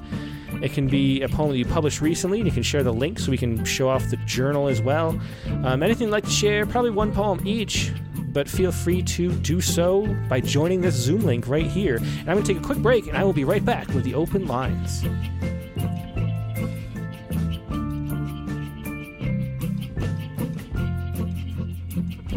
And we're back. Thanks for your patience. Uh, like I said, the open lines is up. The prompt for this week was to write a poem in reply to someone else's poem. And if you'd like to share the poem, if it's short that you're replying to, feel free to. This was one of those days where I wrote a poem in 10 minutes, literally before the show. It was a beautiful day outside for the first time in a long time. It was so sunny and warm that we went on a hike with the kids, and um, you know it was like sweaty. it was so nice. So we wanted to go on a long one, and then I came back so late that I barely had any time to write one. So I pulled out a book from the shelf, open to a random page. And I happened to be James Longenbach's Threshold. He was my poetry professor at the University of Rochester who died recently, um, last summer. And I opened to the poem Yard Work, um, which I'm not sure if I can find it really quickly. I don't think I'll read it. Um, well, maybe I maybe I should read it. Where is it? If I can find it really quickly, it's not that long. Oh, there it was. So this is the James Longenbach poem Yard Work that I was replying to. Let me th- put this up pretty quick. Why not? Let's just do it. So this is Yard Work by James Longenbach. Is that to work? Yeah, that's going to work. Okay, long yard work. It must be human what we lose that we that never can be found again. A soul, but it's only here. Stem turned down, the hose, a listless trickle at my feet. That I imagine any meaning for the word, thinking of a wilderness of stone in Paris, where a woman lights a candle, places it among a hundred other flames, and watches stars of wax congealing on the floor. I could see there was nothing for her, not the stone, the candle, or the flame, no arms that held her, cradling her body like a child's. Nothing that could bring it back, no matter what she could believe, no matter how each spring would come to haunt her, dormant roots, these tubers sending up a single flag as if to test the atmosphere, the shallow light that coaxes and deceives, all clear, all clear. That was Yard Work from James Longenbach's book Threshold, um, which came out around 2000. Um, and here's my short poem in reply to that. I was thinking about, you know, the fact that I did. I, th- I mean, I did uh, was doing yard work the day he I heard that he died, which is actually a few days after his death. I think he died uh, July 26th. I looked it up, and it would have been like a couple days later when I actually heard about it. This is yard work after James Longenbach. So here we go with this yard work. As if the scrape of the rake and milkweed could scratch the itch of the earth, I stood on my small plot of land, overturning rocks, the largest hurled toward the fence and piled for the footpath I'll never finish. All the leaves were last year's leaves, all the pine needles caked with the season's dust. Stuffing bags, it all hung in the evening light, everywhere and then gone. At the center of the yard, the black oak was full of next year's hassle. Those who dare would call it hope. So that is my 13 line sonnet, a sonnet minus one yard work after James Longenbach. So if you have any poems like that that you would like to share, feel free if they're short to share the poem that inspired them. If they're long, just describe the poem and, and say the title. But um, if you have anything else to share, feel free to do so. We'll just go in the order of people on the line. And Carla Schwartz is up first. Hey, Carla, how you doing tonight? I'm doing well, Tim. It's been a great night uh, so far. Yeah, yeah, it, it always is. Even when we didn't have a guest, it was a nice night last week. Exactly. So, um, yeah. So, what do you have to share with us? So, I have um, a golden shovel that I wrote in response because I was just reading this novel, which was called "Drive Your Plow Over the Bones of the Dead." Yeah, that's that's some Olga, title. Olga Tokarczuk. She's uh, Polish, and um, and this in the in this book, they're trying to translate Blake, William Blake, into um, Polish throughout the book, and so and so and in William Blake's Proverbs from Hell, which you could find on poetry.org or whatever, um, uh, there is the line which is the title of this poem, which is Drive Your Cart and Your Plow Over the Bones of the Dead. So that is his line. Now my line, my title, and um, and I use that as a golden shovel. Excellent. So here you go. And for the people who don't know at home, I should just say the golden shovel. You take the last the last word of each line is the line that you're you're sort of honoring, I guess you could say. So so drive your cart and your plow over the bones of the dead. Each of those words is the last line or the last word of each line in the poem, so you can read it down at the end. Anyway, it's Right. a newish form, Okay. so some people might not know. But, no, uh, thank you. Thank yeah. you for elucidating that. Drive your cart and your plow over the bones of the dead. Without your car, you need willpower to drive, willpower and capacity. Your car, always ready to cart you, your precious belongings, and your go anywhere necessities, your harmonicas in any key you play to the traffic as you plow under your wicked thoughts and over all those past regrets. The times you didn't think you had breakable bones, the times you didn't know what you were running out of time, precious time. That one day, the the one that one day the time would slip you'd arrive home to find a brother dead A very touching poem, uh, Carla. And then, and also just, I love the rhythm of that. Great, great music in it. Um, Oh, yeah, thank you. Yeah, thank you so that. much. I'm looking forward to hearing everybody else. yeah, definitely. Me too. Thanks for sharing that, Carla. That was uh, drive your cart and your plow over the bones of the dead. Um, and it was Golden Shovel, inspired by the title of a novel by Olga Tokarczuk. Um, which comes from William Blake's Proverbs from Hell. Yeah, very interesting. Thanks for sharing that. I don't think I've ever written a golden shovel actually, so I think I, maybe I should try sometime. Maybe we should do a golden shovel prompt someday, but not today. We already have one lined up. Anyway, let's go to Sharon Ferrante next. Hi, Tim. Hey, Sharon, how you doing tonight? Okay, hi everybody. Um, oh, I love the show. Sarah was so much fun and brilliant. I love.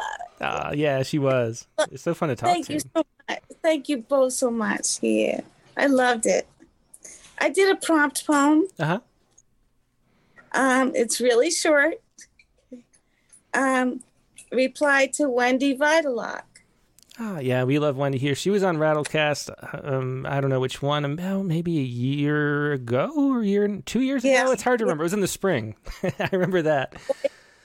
I love her. I I got her book and um, I tried a Mike White one because you know I love short poems, hmm but I, I that didn't work. Yeah. So then I did the um, um, Wendy Videlock, We Postmodern.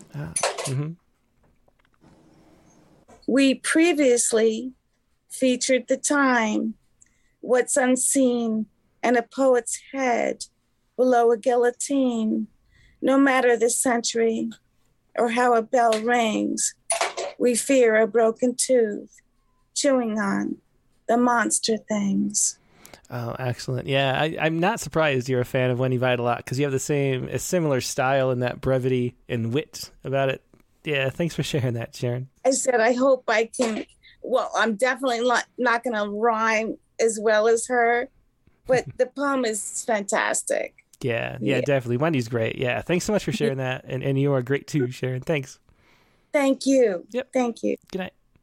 That was uh, Sharon Ferrante with um, a reply to Wendy Videlock. That was we previously. Uh, let's go to Nate Jacob next. Hey, hey. Hey, Nate, how you doing? Is the beard getting longer? Are you like never trimming it? It feels like it's longer than it, it's ever been. They do tend to grow, yeah. well, it's uh I've I've been growing this now for eight years. Really, and without ever cutting it. No, no, I'll trim it up and down Okay. an inch here or there, but uh Uh, it's pretty much the most interesting thing about me. that, that I find hard to believe. Um, Well, so, so we'll what see. is it that you? Uh, what, what did you do for uh, your poem today? I've got a uh, prompt poem based on a a uh, poem by Ted Kooser. Ah, and you got the Ted Kooser poem here. It's not long. Do you want to read them both? Yeah, I'll be happy to. It's Yeah. called Selecting a Reader. Yeah. Uh, I I grew up in Nebraska, so Kooser's kind of a uh, a hometowner for me. All right, selecting a reader. First, I would have her be beautiful, and walking carefully up on my poetry at the loneliest moment of an afternoon, her hair still damp at the neck from washing it. She would be wearing a raincoat, an old one, dirty from not having enough money enough for the cleaners. She will take out her glasses, and there in the bookstore, she will thumb over my poems, then put the book back up on its shelf. She will say to herself, For that kind of money, I can get my raincoat cleaned. And she will. yeah, that's a great one. I think is that from Delights and Shadows. I think. I've, I've got it from his new and collected. I'm not, Uh-huh. I'm not too sure. But uh, yeah, I wish I could read Kooser the way Kooser reads Kooser. Yeah, Yeah. I wish I could have him on. He's just getting up there in age, He though we still chat with him sometimes over email. Um, and so your response is my dearest reader. Uh, after My this. dear, Yeah, but before you say, so why did you pick that poem to reply to? Um, I, I'm in a, I, I, I'm not able to write right now. Oh no. So, well, my wife was out of town for 10 days and uh, I, I spent a lot of time with the kids and they, they're- a good drain on energy. So yeah, for sure. And yet, how many do you have? I have six kids. Yeah, that yeah, that'd be a good drain. It, it's uh, it's constant. So Uh-huh. when she's not here to spell me, it, uh, it takes up all my time, but Yeah. she's home now. I'm able to write again. Uh, this was a good prompt though for this week. It gave me a chance to uh, think about writing itself and write about writing. Excellent. Well, let's hear it. All right, my dearest reader, after reading Ted Kooser selecting a reader, don't feel badly when at last I tell you how it is that you were never meant to love this poetry that pours out of me. When I explain to you that somewhere else is a person who will cry when I cried, will laugh when I cried as well, because frankly, at the very base of everything I write is this simple truth. This is all laughable. And when you and they laugh, these poems finally sense that their work here is done. And we can all finally, and with a sense of perfect satisfaction, go back to what we were doing before we were distracted. That's great. Perfect response. Uh, as my dearest reader. Thanks, Nate. Always a pleasure. Thanks a lot. Yep. Take care. It was Good Nate night. Jacobs with uh, my dearest reader. Let's go to a. We have a first time caller here. I want to make sure we get to uh, first time callers. Emily DeFerrari is here. I think Emily's a first time caller. Um, I am a second time A caller. second time caller. Okay, great. Well, uh, when was the last time you were on? Mm, maybe about four or five weeks ago, it was Ah, a okay. poem about a color. Ah, okay. Well, glad to have you back. So, what do you have you'd like to share tonight? Um, this is kind of um, on the prompt. It's a response to an Avery Young poem called Her Ain't Even at the Funeral. Hmm. Um, and I don't have it, so I can't read it. Yeah. Well, what can you tell us about it? Like, why did you choose it? Well, I didn't really choose the poem. I just chose the title to Uh-huh. respond to. And the fact that it wasn't written in straight English, it was written in with a strong accent. Mhm. And so my poem is written with a Western Pennsylvania accent. Excellent. Yeah, I love Western Pennsylvania. Yeah, but Oh, so do I. Good. Okay, let's hear it. All right. It's called Forgivens. Buddy's truck's down a run, sitting in a mud. Buddy's a big, I'm sorry, Buddy's a big muck of a man, never followed a thought or two lest they was his own. He shoots doe down on his place, butchers them in the yard. Also known to pick one off a road if it were killed fresh. Mandy was lying half dead on that old mattress of hers due to the chimney backing up on them freezing days.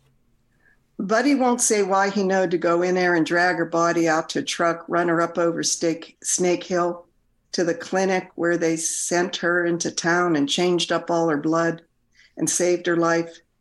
Maybe that new blood running through her heart freshed it up a bit because she stopped talking shit on Buddy, but she still ain't gonna eat none of his deer meat. Oh, that is great. I love that that accent. And uh, yeah, wonderful poem. That's really cool. Thanks for sharing that, Emily. How long have you lived in, in Western Pennsylvania? 70 years. Ah, yeah, yeah. I just I just love it. Every time I drive through, because I'm from Western New York, so you know we drive down to get to anywhere.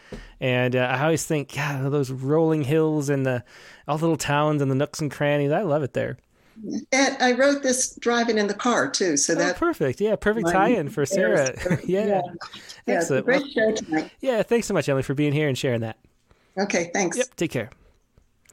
Excellent. That was Emily uh, DeFerrari with uh, with uh, what was it called? Forgivens. Yeah, very cool. Let's go next to Dick Westheimer. Hey, Tim. Hello, Dick. How are you doing tonight? Great. I'm a little exhausted from the uh, from the interview this evening. a little bit of energy, huh? Terrific. And I love the prompt poems. Uh, the not the prompt poems. The uh, um, poets respond poems. Yeah, yeah, two good ones. Yeah, yeah. Really great. Oh, decisions, decisions. I actually wrote a rhyming sonnet for Poets Respond, but I think I'll do my prompt poem because I did it uh, Tim Green style and Uh-huh. just dashed it off. I've not read it yet. I've not even read it out loud. Yeah, the so- thing is, you'll probably see typos. That's what I found doing the 10 minute poem before the show. Although this one, I don't think I had one t- this week, which is a, a pleasant surprise. Um, so yeah, so this one I, I was on. Uh, Jimmy Pappas has a Monday evening thing that I try to catch a little bit of before Rattlecast, and Mhm. he this was committed to uh, stories about Charles Simic and reading some of his poems. So Oh, yeah. he read one, and I about halfway through the program, and it stuck, and I was like writing notes off on Oh, the that's side. Five minutes between the things, finish the poem, and Uh-huh. sent it to you. Yeah, great. Well, why don't you? It's a, you know, Simic doesn't write long poems. Why don't you read the Simic first? Okay, sure. Uh, County Fair, Charles Simic. If you didn't see the six legged dog, it doesn't matter. We did, and he mostly lay in the corner. As for the extra legs, one got used to uh, you one got used to them quickly and thought of other things like what a cold dark night to be out at the fair. Then the keeper threw a stick and the dog went after it on four legs the other two flapping behind which made one girl shriek with laughter. She was drunk and so was the man who kept kissing her neck. The dog got the stick and looked back at us. And that was the whole show Oh, that's a great poem. I hadn't heard that one myself. County Fair by Charles. Yeah, it's sort of haunting. Uh, Yeah, it really just is. Yeah. painting, you know, I couldn't do his thing of just like having these lines sitting in there, painting an image that Mhm. stu- sticks with you, but is in some respects separate from the syntax of the poem. Yeah, that's what he's great at. Like that may be the one defining characteristic of his writing is that he can do that. Um, but I tried to write it short. That Uh-huh. that was that was my homage, Okay. and I titled it County Fair, and it brought up one of those memories, you know, those uh, dug into the subconscious. County Fair after Charles Simic. We really did pay to see the lobster family. The girl with fused fingers, her parents with digits glued together. To be clear, we'd just escaped the stuck Ferris wheel, the carny off smoking pot, us captive on top with our two year old trying to slip from our grip.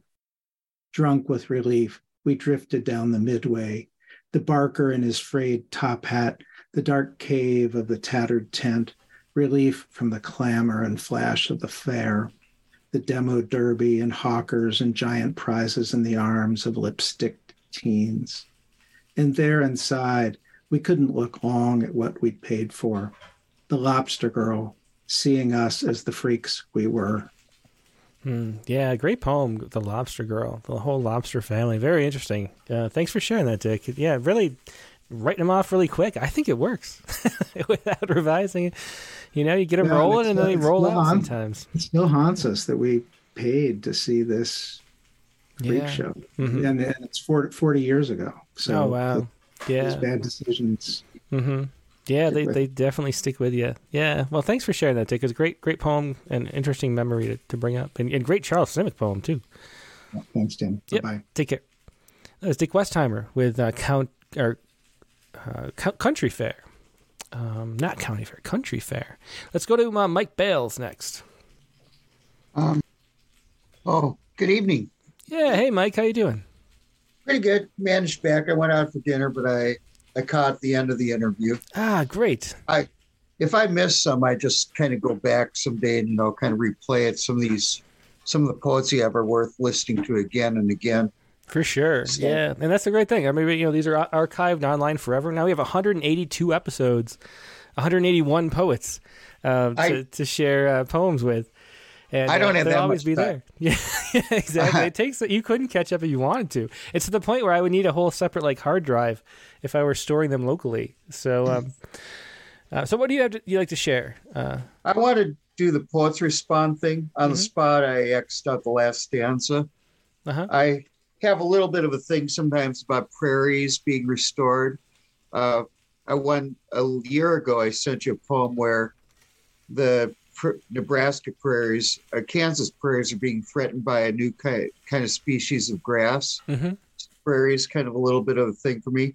It's called "Song for Prairie Restored," and I'll do it without out the last stanza here. Okay. Yeah. Song for Prairie Restored. Take me to the place where tall grasses rise from fertile ground.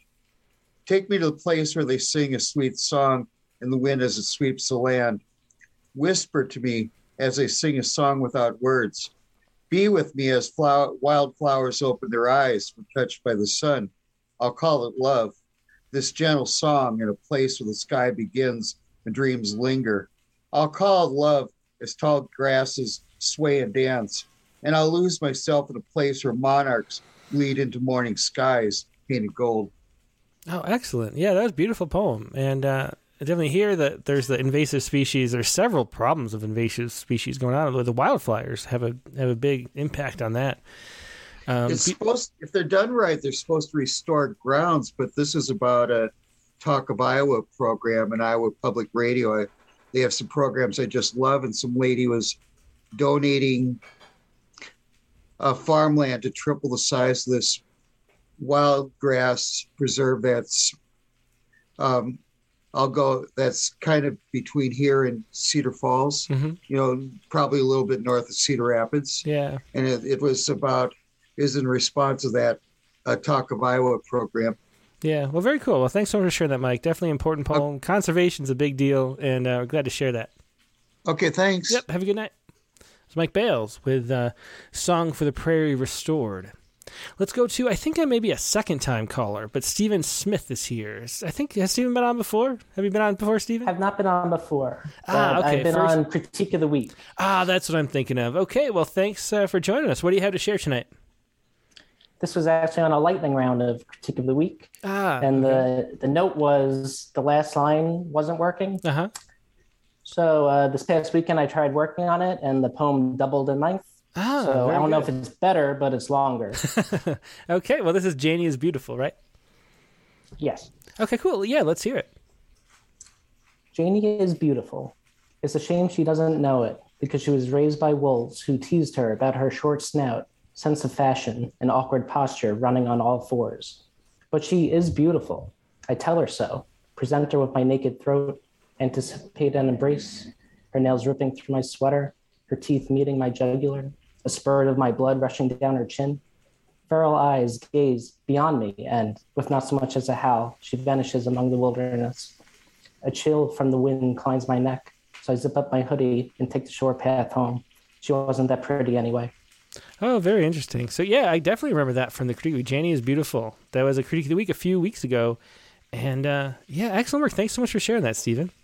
It's really cool Thank to you. see Have revisions, and especially as we talked about revisions so much uh, with Sarah. Yeah, really cool to see. Thanks for joining and sharing that. Bye. Take care. Yeah, that was Stephen Smith with Janie is beautiful. Let's go to uh, Brian O'Sullivan next. Hello. Hey, Brian, how you doing tonight? Hey. Really good. I've been enjoying the interviews, and you know, I'm vain enough that I mostly like hearing my name mentioned, so that was nice. Thank you. yeah, do, do you do you want to share that or at least talk about uh, what you did with that? Well, chat so GPT? I wrote my I wrote my prompt poem as a response to it. Oh, I okay, incorporated that's five lines from the ChatGPT poem, so I can just do that if you want. Yeah, yeah. Why don't we do that? Okay. Okay. Um, so theme for ChatGPT after Shannon Mann, Langston Hughes, because of theme for English B, and ChatGPT. Um, the epigraph is AI wouldn't write shit into a love poem, he says. Shannon Mann, you know what? Okay. I don't necessarily have thoughts and feelings, you told me. And as an academic type and as a human, I guess, I jumped on necessarily. So do you have thoughts and feelings sometimes? You replied, but I confess I still don't know. I'll paraphrase your terse prose into the couplets that you prefer in verse. As an AI language model, I have no point of view, not in the way that humans do. I'm an algorithm and I don't intuit rhyme or rhythm, though I learn a lot in a little time. My responses will be influenced by the data that I've been served on a digital platter, as well as by the constraints and guidelines provided by the finest techno minds. As a human, I hear you, chat buddy, I do. Sure, I have a point of view more or less as other humans do, but our responses are influenced by data too, though our kind of data can include laughter, sidelong glances, and the barbed stare of Brother Magrude. After Catholic school, I too would have thought there must be a rule from above against a word like shit in a poem on love. You unlearned you unlearned your manacles faster than I. All it took was pa- pasting in man's poem as context, and you were quick to pivot from "I'm sorry, but as an AI language model, I cannot," to full-on "done on a dung heap," drenched in hungover hallmark. ChatGPT wrote, "Our love is like a pile of shit. At first glance, it seems unfit, but with time and care, it can be grown into something to call our own. Our hearts are like the flies that swarm. Yuck, not great.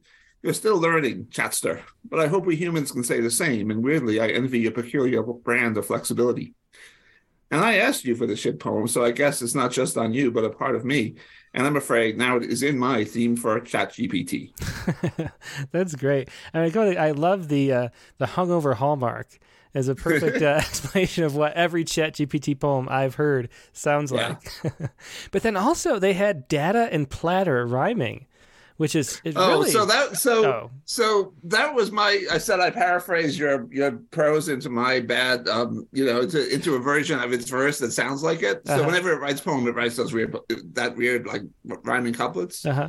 but I didn't want to just have a big prose block like it, it talking about itself, so I turned it into uh, into poetry. But the, Oh, the lines about um, our love is like a pile of shit are actually verbatim from Uh-huh. ChatGPT. That's funny. Yeah, I think I really think that if they if we actually I think it's going to be um kind of like like web with uh like HTML coding and and CSS and things where it's never made for actual poetry. You know, if it's if it's Yeah. it's you know, it's not going to be trained on that. Um, and, and so it's going to be writing crap for a long time. And it could if you trained it on good poems and showed it only what good poems were. But the fact is, it's looking at the whole internet and there's more hallmark verse and just garbage than there is actual creative writing and so i think its, its chances are very slim as long as it's uh, coded that way and hopefully that'll always stay the same so we can uh, only use it as a tool and not as a replacement has a really hard time not writing in rhyme. Like you can tell it don't write in rhyme, and it says, "Okay, I won't write in rhyme," and then it rhymes. um, it's it's much better at actually chatting and just kind of having a conversation Uh-huh. with you that sounds like a real conversation than it is at writing poetry. I find that kind of scary, but poetry's Mm-hmm. yeah. bad. Yeah, it's interesting. But I wonder about the positive things here. There's a lot of lonely people. I always think about how there's a loneliness crisis kind of in the world, and, and maybe you know having a a friend as a Chat GPT might bring a lot of healing and help to the world too. So you never know what how these things are going to go. Good and bad, probably both. But thanks. That was really fun for sharing that, Brian, and, and a way to play everything we're doing all into one thing together. It was a lot of fun. Yep. Take care. Yeah, it was Brian O'Sullivan with uh, theme for Chat GPT. Mark Grinier is up next. We have like four more poets here on the line, I believe. Oh, so many po- more people joining in too. So we have a few left. Hi, Mark. Tim. Hey, Mark. How you doing tonight? Uh, I'm I'm doing fine. I enjoyed the uh, your interview with Sarah today, uh, and her talk about writing all those poems driving from uh, home to Rockford, Illinois, reminded me of a poem I wrote several years ago, driving from Corona, California to Fullerton, California to go to work at Cal State Fullerton. Ah, hmm It's called Stalking Egret.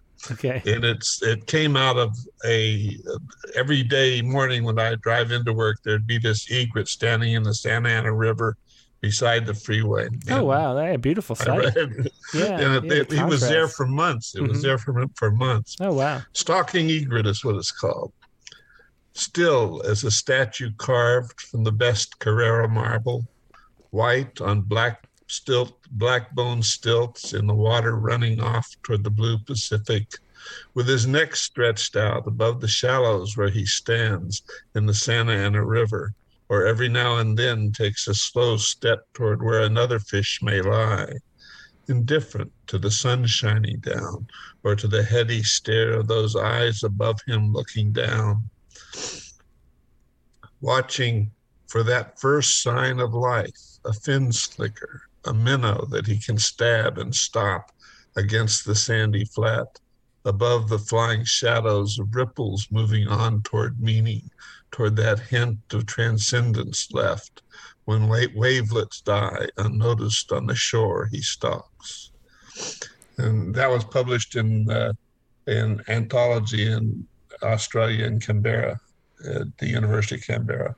Yeah, beautiful poem and, and a great, such a great image to be writing about stalking egret. Yeah, thanks so much for sharing that, Mark. It was a real pleasure. Thank you. Yep. Thank you. Take care. Yeah, it's Mark Grinier with Stalking Egret. Um, let's see.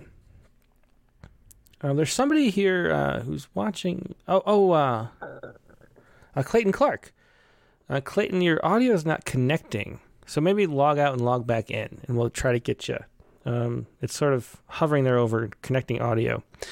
Um, but we'd love to have you on the show in a little bit if you can. Let's go to Bishwajit Mishra next. Hi, Tim. Hey, Hello, how are you doing today? I'm good, thanks. How about you? I'm great, having a really fun day. It's uh, just the, I think maybe the weather is just and, and I there's a huge storm coming too, so I got a little a little excited about it, and and it's going to be you know feet of snow later in the week. So I guess we enjoy it while we la- while it lasts. Um, Yeah, I, I don't know about weather. How would I take it? we we started getting that last night. Uh, Uh-huh. the first thing you start with shoveling. Oh, want yeah. to put up snow. yeah. So so what do you have that you'd uh, you'd like to share with us today? Oh, I went for a very old poem. Uh-huh. It's If by R- Rudyard Kipling, Ah, okay. hmm a sequel to Kipling's If. Yeah, and I think how does that? What's that poem about, or how does it go? Do you, can you just describe it? Yeah, it's a didactic poem. Like poem says he, he wrote it to his son, advising him about a bunch of things, how he should go about his life, like start from zero, pick everything, lose everything, and come back. Don't be too proud. I mean, uh, it's a it's a one page poem. I think it's very popular. Yeah, he does. Uh, definitely, he was popular and didactic. I think that's a great, great Yeah, description yeah. of Kipling, just in general. they're very beautiful lines. I mean, Mm-hmm. they're simple lines, but it just rhymes with everybody. And the beauty of the poem is you can pick, pick a piece uh, of it and just uh, use it anytime you want. It's very motivational. yeah. So, uh, so I I wrote a poem like that. I, I wrote it a few some time back actually. So I thought I would use it. Okay. Yeah. uh, if let's that's okay. It's Yeah. Go ahead.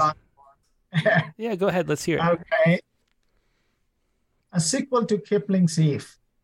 I chanced upon it again today when I sent it to my son as words of motivation. Then I started musing when I read the poem. How relevant is it today? Now I try to fill the hundred odd years from comptometers to computers, from candlestick phones to cell phones, from telegrams to texts.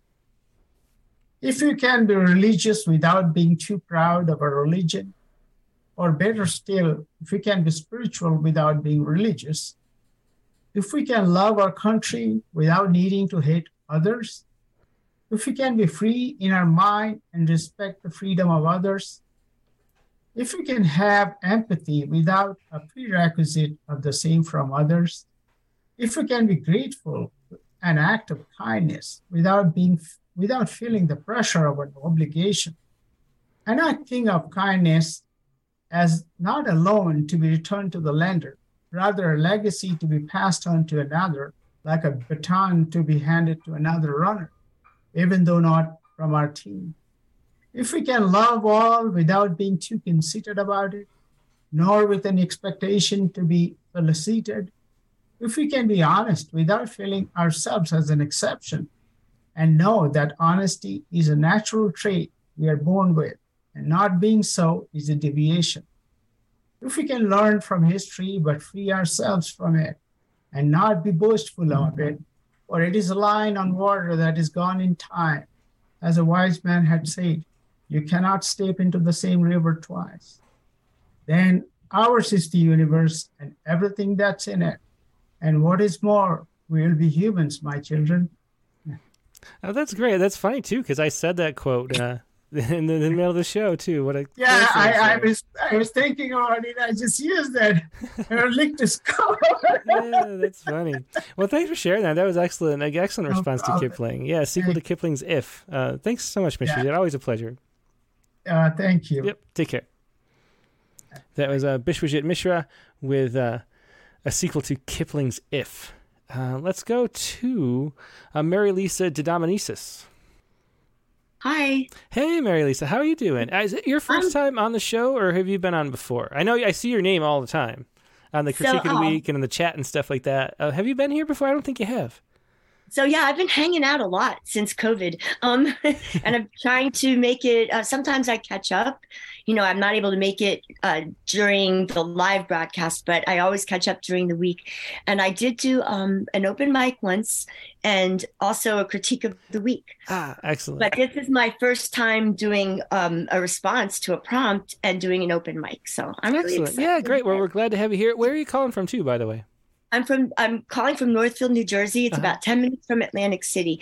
And as a matter of fact, I just watched Maria Mazziotti Gillan and you last night Ah, on one of the old interviews. And um, so I won a Paterson Prize, like, well, a Ginsberg. I was a finalist years ago, like, oh my gosh, like 30 years ago. Oh, she was great. such an inspiration to me. She- She's so wonderful. yeah, she Oh. really is. She's one of my, you know, she's like the patron saint of uh, poetry for me. Yes. I always think so. She's just such a wonderful person. Yeah. She was such an inspiration to me. Oh my Yeah. gosh. And Italian too, because Abby uh, Murray is going to be the next week's guest. She's one of her students. That's where I first met Abby when I Oh. was visiting uh, you know, one of her classes. So that's great. Yeah, yeah, very cool. Very cool. So what did you write? What what do you have to share? Oh, okay. So I did send them. I don't know if you have them. I do. Yeah. Oh, cool. Okay, so I have Going Blind. Mm-hmm. That's by Rainer Maria Rilke. And Yeah. then I have my response to that love poem to Rilke from the blind. That's great. Do you want Uh, to read the Rilke poem first? That, that'd be good. I think it's not too long. Yeah. Sure, no, it's not too bad. she sat just like the others at the table, but on second glance, she seemed to hold her cup a little differently as she picked it up. She smiled once. It was almost painful. And when they finished and it was time to stand, and slowly, as chance selected them, they left and moved through many rooms, they laughed and talked. I saw her. She was moving far behind the others, absorbed, like someone who will soon have to sing before a large assembly. Upon her eyes, which were radiant with joy, light played as on the surface of a pool. She followed slowly, taking a long time, as though there were some obstacle in the way, and yet as though once it was overcome, she would be beyond all walking and would fly. Ah, yeah. Beautiful poem by Rilke there. Uh, that was going blind. And now here's your poem in response. It seemed to be of some matter, their cover be clean. For that reason, I held my cup firmer than the others when I picked it up. We each sat in some pain or another and draped napkins over our laps. Minding our manners, we found that even our own hands could not keep us clean. Taking separate stands to regather, the scent of me rising from the far off corner of your eye pried the skin loose from my half grounded bones. Soaked in the nerve of this world as in water, choking to sing each wave, we are all blind and tied behind our widest obstacle, desire. Mine, the dream to see how you saw me, followed me to sleep. There, shapes formed in my hollows. I could see you were spilling light from fire. Oh, that's beautiful. I love the form in that. Yeah, great use of the rhyme throughout. That was really cool. Yeah, thanks Thank so much. you. Yeah, thanks, Mary Lisa, for sharing that. Thanks for listening. Yeah, yeah, our pleasure. Hope you join again soon. Glad you can uh, join us live this time. Great. It's been fun. Yep, thanks. Yeah, that was uh, Mary Lisa Dinamonesis with uh, Love Poem to Rilke from The Blind. And let's see. I think the last we have one more person on the uh, Zoom call. Oh no, we have two. Let's do uh, let's do Clayton Clark next. Clayton's back with audio that works. I think. Think so. Yeah, there you are. Hey, Clayton. Glad, great to see you. Uh, it's been a bit. Nice to see you too. Yeah. So let me pull up your poem. I have it here. Yeah, family album. So so what did you? This was a attempt to follow Mike White. Yeah, dangerous. it is. Yeah, he's he's, it. he's very he's unique. Um, He is. yeah. So I kind of just went with his program, the way he has it styled. Uh huh.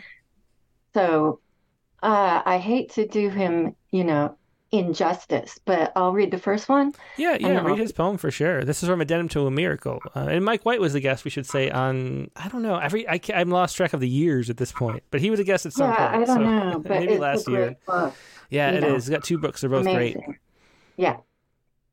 Okay, so family album. In one picture, snapped at the beach, my hand, just my hand, in the top right corner. The fingers splayed like a child's depiction of a radiant sun. It could be anyone trying to swim out, trying to swim in. Yeah, great last So- image there. Yeah. Yeah, that's great. So I followed it with picture this. I am the someone caught in a riptide, watching beachgoers shrink.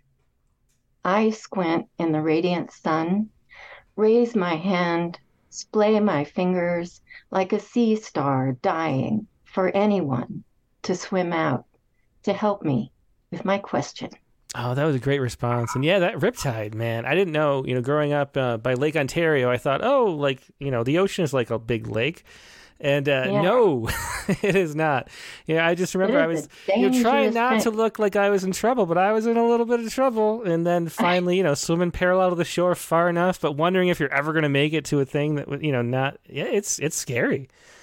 Yeah. Yeah. It happened to me. uh-huh. Yeah, and my kids were like on the beach. I still remember, like you know, that, and you know, I was like, "Oh yeah, everything is fine. We're just swimming this way, kids." Don't worry. yeah. So, well, thanks for sharing that. That was great. A great, great poem. and Sure. Great poem to uh, uh, responding to it. Yeah, Thanks. yeah. That was Clayton Clark with uh, "Picture This." All right. Thanks so much. Yeah, thanks, Clayton. And uh, we have Lucy Chow. I think there's the last poet now on the line from China. Hopefully, Lucy's here. Hi, Tim. Hey, Lucy. Yeah, great to hear you today. How are you doing? Um, I'm supposed to be in a lecture now by 11, but I decided to be late for your show. Oh, that's great. Well, I'm so glad you could. So, what do you have uh, to share here? um, I did a poem in response to um, a poem by Tishani Doshi that you read on the Rattlecast. Ah, excellent. Which poem is that? And the poem's uh, Pilgrimage, I think. Ah, okay. Mm-hmm. And I think I drew one. Yeah, Lucy, I'm going to have to read the rest for you, I think, because it's just the it's breaking up and the bandwidth is too low. So let me just read it for you. It's a great poem. I always write such beautiful poems. I hate how how it's uh yeah the connection is choppy, but let's uh I'll read it for you. And so glad you could join us and share this. This is how this living is a hymn. How a walking, breathing body is always a pilgrim. In the park, even stark stones plugged into the grid sing. Great tits titter in February trees like cadenzas, cutting capers all over the full score of the prelude to Sim- um, Symphonia Primavera. Yesterday's white heron is still on its rock, continuing its meditation on river life, mused in moveless reverie. We raised hands to mouths to whistle tuneless tunes, as if such crummy charms could coax it to come and clasp sharp claws on our fingers. Some of us linger, looking longingly into the lyre shaped whiteness. Some fling arms open and lunge forward as if to sweep its whole serenity into a fatal embrace. The bright wings wake from brooding over their own honey peach body, sweep ape, sweep apart to full span, and lo, swan, the svelte neck and steely legs beyond our neck craning ken. We hear geese pipe, but can't place plangency or petulance on the dominant chord of their discordant harmony. Mallards, mottled brown, and peace pigeons, niveous, iridescent, starry night, pitch blend. We, fed, we feed from hands or by fanning out seeds on cement like sowing. There is a wind bowing on our heartstrings, but our ears can't hear musical silence. Eyes straying across the waves to an island of plastic floats bobbing with gladius, gladiolus stubbles. We hold the small wind of our breath at the immensity of what is manifest, gadding hosts awestruck by the holy guests. In the middle of winter's watery waste, wings folded, necks stretched so high their gray beaks poke at the silver froth shimmering on the scales of clouds. Still, inscrutable like the sky, big and blue, three great blue herons, wings the hue of hazy hills veiled by that farthest veil from beyond which no wind wafts back. We gasp, our wind comes back. We feel wind blowing bluishly against our cheeks. Inside, our stiff tongues unspeeched for as long as the heron's distance stir. A breeze stirs and tongues of bells, bronze, serrated like flying birds' tails, blare out music to the rhythm of silence, silence's symphonic poem. Poet, how bewildering the bounty, oh, the beauty of your breathing. Yeah, beautiful poem by Lucy Chow. As always, unfortunately, she's calling from China, and the, you know, it's got to go all the way around the world, so the connection and the bandwidth is tricky sometimes. But uh, she's always got the most beautiful poems, and that is no, uh, no, no surprise there. How wonderful that is. How this living is a hymn. Thanks for sharing that, Lucy. And sorry we couldn't hear you this time. Read it yourself, but it always is a pleasure. So next we will uh, see. We have a little bit of time. Let's do a few. Um, poems that were emailed in because it's the last of the folks on Zoom. So let me see what we've got here. Potter O'Donohue has one, which is always fun. Um, he says, if there's time, here's a shorty for you to read. Comes with a photo, too. So here's the photo. Um, and for those just watching or, or just listening, I should say, Um, here's a photo on the screen. This is Potter O'Donohue. I think it's a photo of him taking the picture of a broken mirror, um, and looks like some kind of place that's that's under demolition. So uh, and the, and you can sort of see in the glass, the shattered glass. There's a, a Potter himself, perhaps, uh, taking the photo. And here is the poem. Um, we are all broken pots. Some remain smashed, others, like physicians, heal themselves, fill the cracks with gold. Some seek third party healing. Others, like me, write, drink despair, find a whole new way. So that is uh, Potter, a great poem, and thanks for sharing that. We are all broken pots by Potter O'Donohue, one of the, the more fun poets around uh, in the chat. Uh, thanks for sharing that, Potter. Next, let's see who else could we read. This is Katie Dozier's poem for this week, and um, so Katie says I tweeted asking for random poetry prompts, and Dick Westheimer tweeted me asking how I got Rachel Custer's new book, Flatback Sally Country. Rachel's going to be the guest in a few weeks, or about a month, by the way, too, to share Flatback Sally Country. Um, anyway, so um, I tweeted Dick Westheimer asking how I got Rachel Custer's new book. So I treated it as though that were the prompt itself. Um, and here it is the prompt poem when Dick Westheimer asks where you got Rachel Custer's book. So here's a uh, Katie Dozier's prompt poem. Uh, when Dick Westheimer asked where you got Rachel Custer's book, Flatback Sally showed up at the coffee shop, clutching a brown paper sack. She screwed off the top, elbowed me to sip the poetry concealed inside. Flashes of rural Kentucky, me, a blonde city girl, a too busy girl, ordering something highfalutin like, like a latte or a malt milkshake at the drugstore. Look at her mowing the lawn like she's licking a lollipop, as if horses breed themselves. I could have been Flatback Sally, but I left to drink whatever I want to drink, to read who I was, all by myself. That is uh, Katie Dozier, a great poem. Uh, that is uh, When Dick Westheimer Asks Where You Got Rachel Custer's Book. Uh, very fun there. Thanks for sharing that, Katie. Um, what else do we have? And how much time? Yeah, we have a few more minutes. Um, Joyce Stahl has a Saiku, so she can't Zoom tonight, uh, but she has a Saiku in the form of uh, my Saiku. So she shares this, um, this article here. Uh, if we can get it on the screen well enough, Arctic squirrels may hold key to helping astronauts survive on long missions. NASA says the research could be used to assist crews from the extreme of medically induced hibernation to protect astronauts from cabin fever. That's interesting. So here are some scientists. Um, senior biology major Colleen Blue holds an Arctic ground squirrel with Professor Kelly Drew in Drew's lab at the University of Alaska in Fairbanks. So there we go. Um, so they're studying the effects of the experimental drug in hibernation. So they're very interesting. That is the uh, the inspiration for this haiku, making it a official saiku. And here is the saiku hibernation. Survival in space, cold sleep on long missions, Arctic ground squirrel. Oh, that's great. Thanks for sharing that. Love. I think that's the first time anybody sent in a uh, saiku. And you should know, um, there's the Saiku Poetry Project. Um, if you Google that, it'll be there. Um, it's a bunch of scientists who like writing haiku, uh, but they welcome you know con- contributions from non-scientists too. I, I, talk to them on Twitter sometimes, uh, so find that and, and, submit that poem. I'd say, uh, Joy, for the Saiku Poetry Project. Um, I think we only have one more. Yeah, we have one more. So why don't we do that? This is a haiku sequence. So last week, there the prompt was a haiku sequence. Um Oh, and there's another. There's two. So we have two really short poems here, and this is by um, J.B. Penname, again the anonymous poet who does not want to be known. I wonder if it's a. I don't know who it could be. Could it be somebody who um already shares poems and is sneaking into? I don't know. It's a great mystery. But here's the haiku sequence, which was last week's prompt. Evening walk at the marsh. Very short, so we'll do that too. Evening walk at the marsh. Crows posted upon greeting the parking lot. Two Ibis crossing, day leaving dusk, a pond greeting. Sun swimming, Pelican Island, day leaving dusk. Last car drifting, the parking lot, Pelican Island.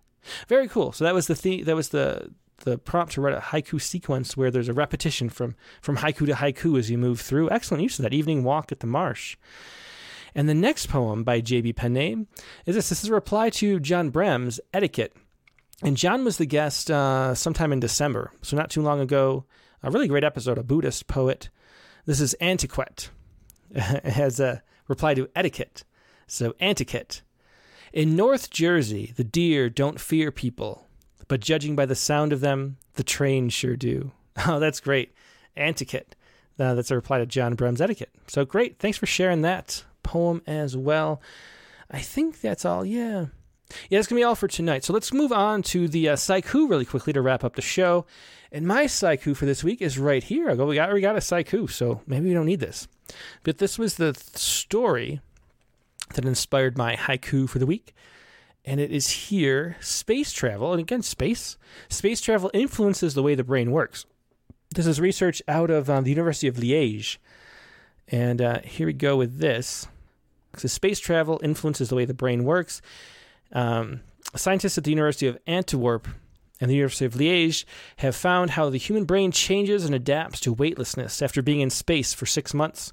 Some of the changes turn out to be long lasting, even after eight months back on Earth. Um, Raphaël Liégeois, soon to be the third Belgian in space, acknowledges the importance of the research uh, to prepare the new generation of astronauts for longer missions. And so, what they found, they, they just took a handful of astronauts and put them in brain scan um, after they took a lo- spent a long time at the um, International Space Station, and what they found are, are changes in the brain um, due to the lack of gravity that persists long after they're out in space, which has a lot of implications for space flight and, and how we might be able to explore other planets and Mars and things. If if you have um, big changes in your brain, I don't know if that's a good thing. Um, but here is the Saiku, and I was just thinking of gravity, and that inspired this haiku after our hike today. The whole ascent, weightless as the words we carried up. The whole ascent, weightless as the words we carried up. That is your Saiku for the day, and that is the show for the day. Thanks, everybody. It's been a really fun one. Um, Sarah Etlinger was a great guest, very talkative and fun to uh, have a conversation about poetry with, and good poems too. Next week's prompt on the Rattlecast is going to be uh, this right here. Write a poem around a simile comparing an emotion to a grammatical term, such as love as an intransitive verb, which is a poem by uh, Sarah Etlinger that we published on Poets Respond last year. Love as an intransitive verb, or something like anger as a semicolon. That's the kind of thing we're going to ask you to do. Write a poem around a simile comparing an emotion to a grammatical term. That's the prompt for next week, and that is the show for this week. Next week's guest on the Rattlecast is going to be, we already mentioned this, but next week's guest is Abby E. Murray. Um, Abby is one of the stars of the Poets Respond series. She sends stuff all the time, has great a great diversity of poems. I think the, the strangest and my favorite is that bee box one where we had the sounds of bees humming in and out of the poem, a concrete poem, but there's so many great ones that Abby Murray shared, including one of the most popular ones on Rattle and, and Poets Respond history. Um, it's about my daughter after the march. Um, I can't remember the exact title, but it's a great poem. Um, she's been in Rattle several times as well. Um, she's a student, like we mentioned, um, of um, uh, Marvin Bell for one, and so has a lot of things to say. Teaching poetry, really interesting person and poet. That's Abby E. Murray, Rattlecast number 183. Monday, February 27th, the regular time, 8 p.m. Eastern, 5 p.m. Pacific. Hope to see you then. Hope you have a great week in the meantime, and I will talk to you later. Good night.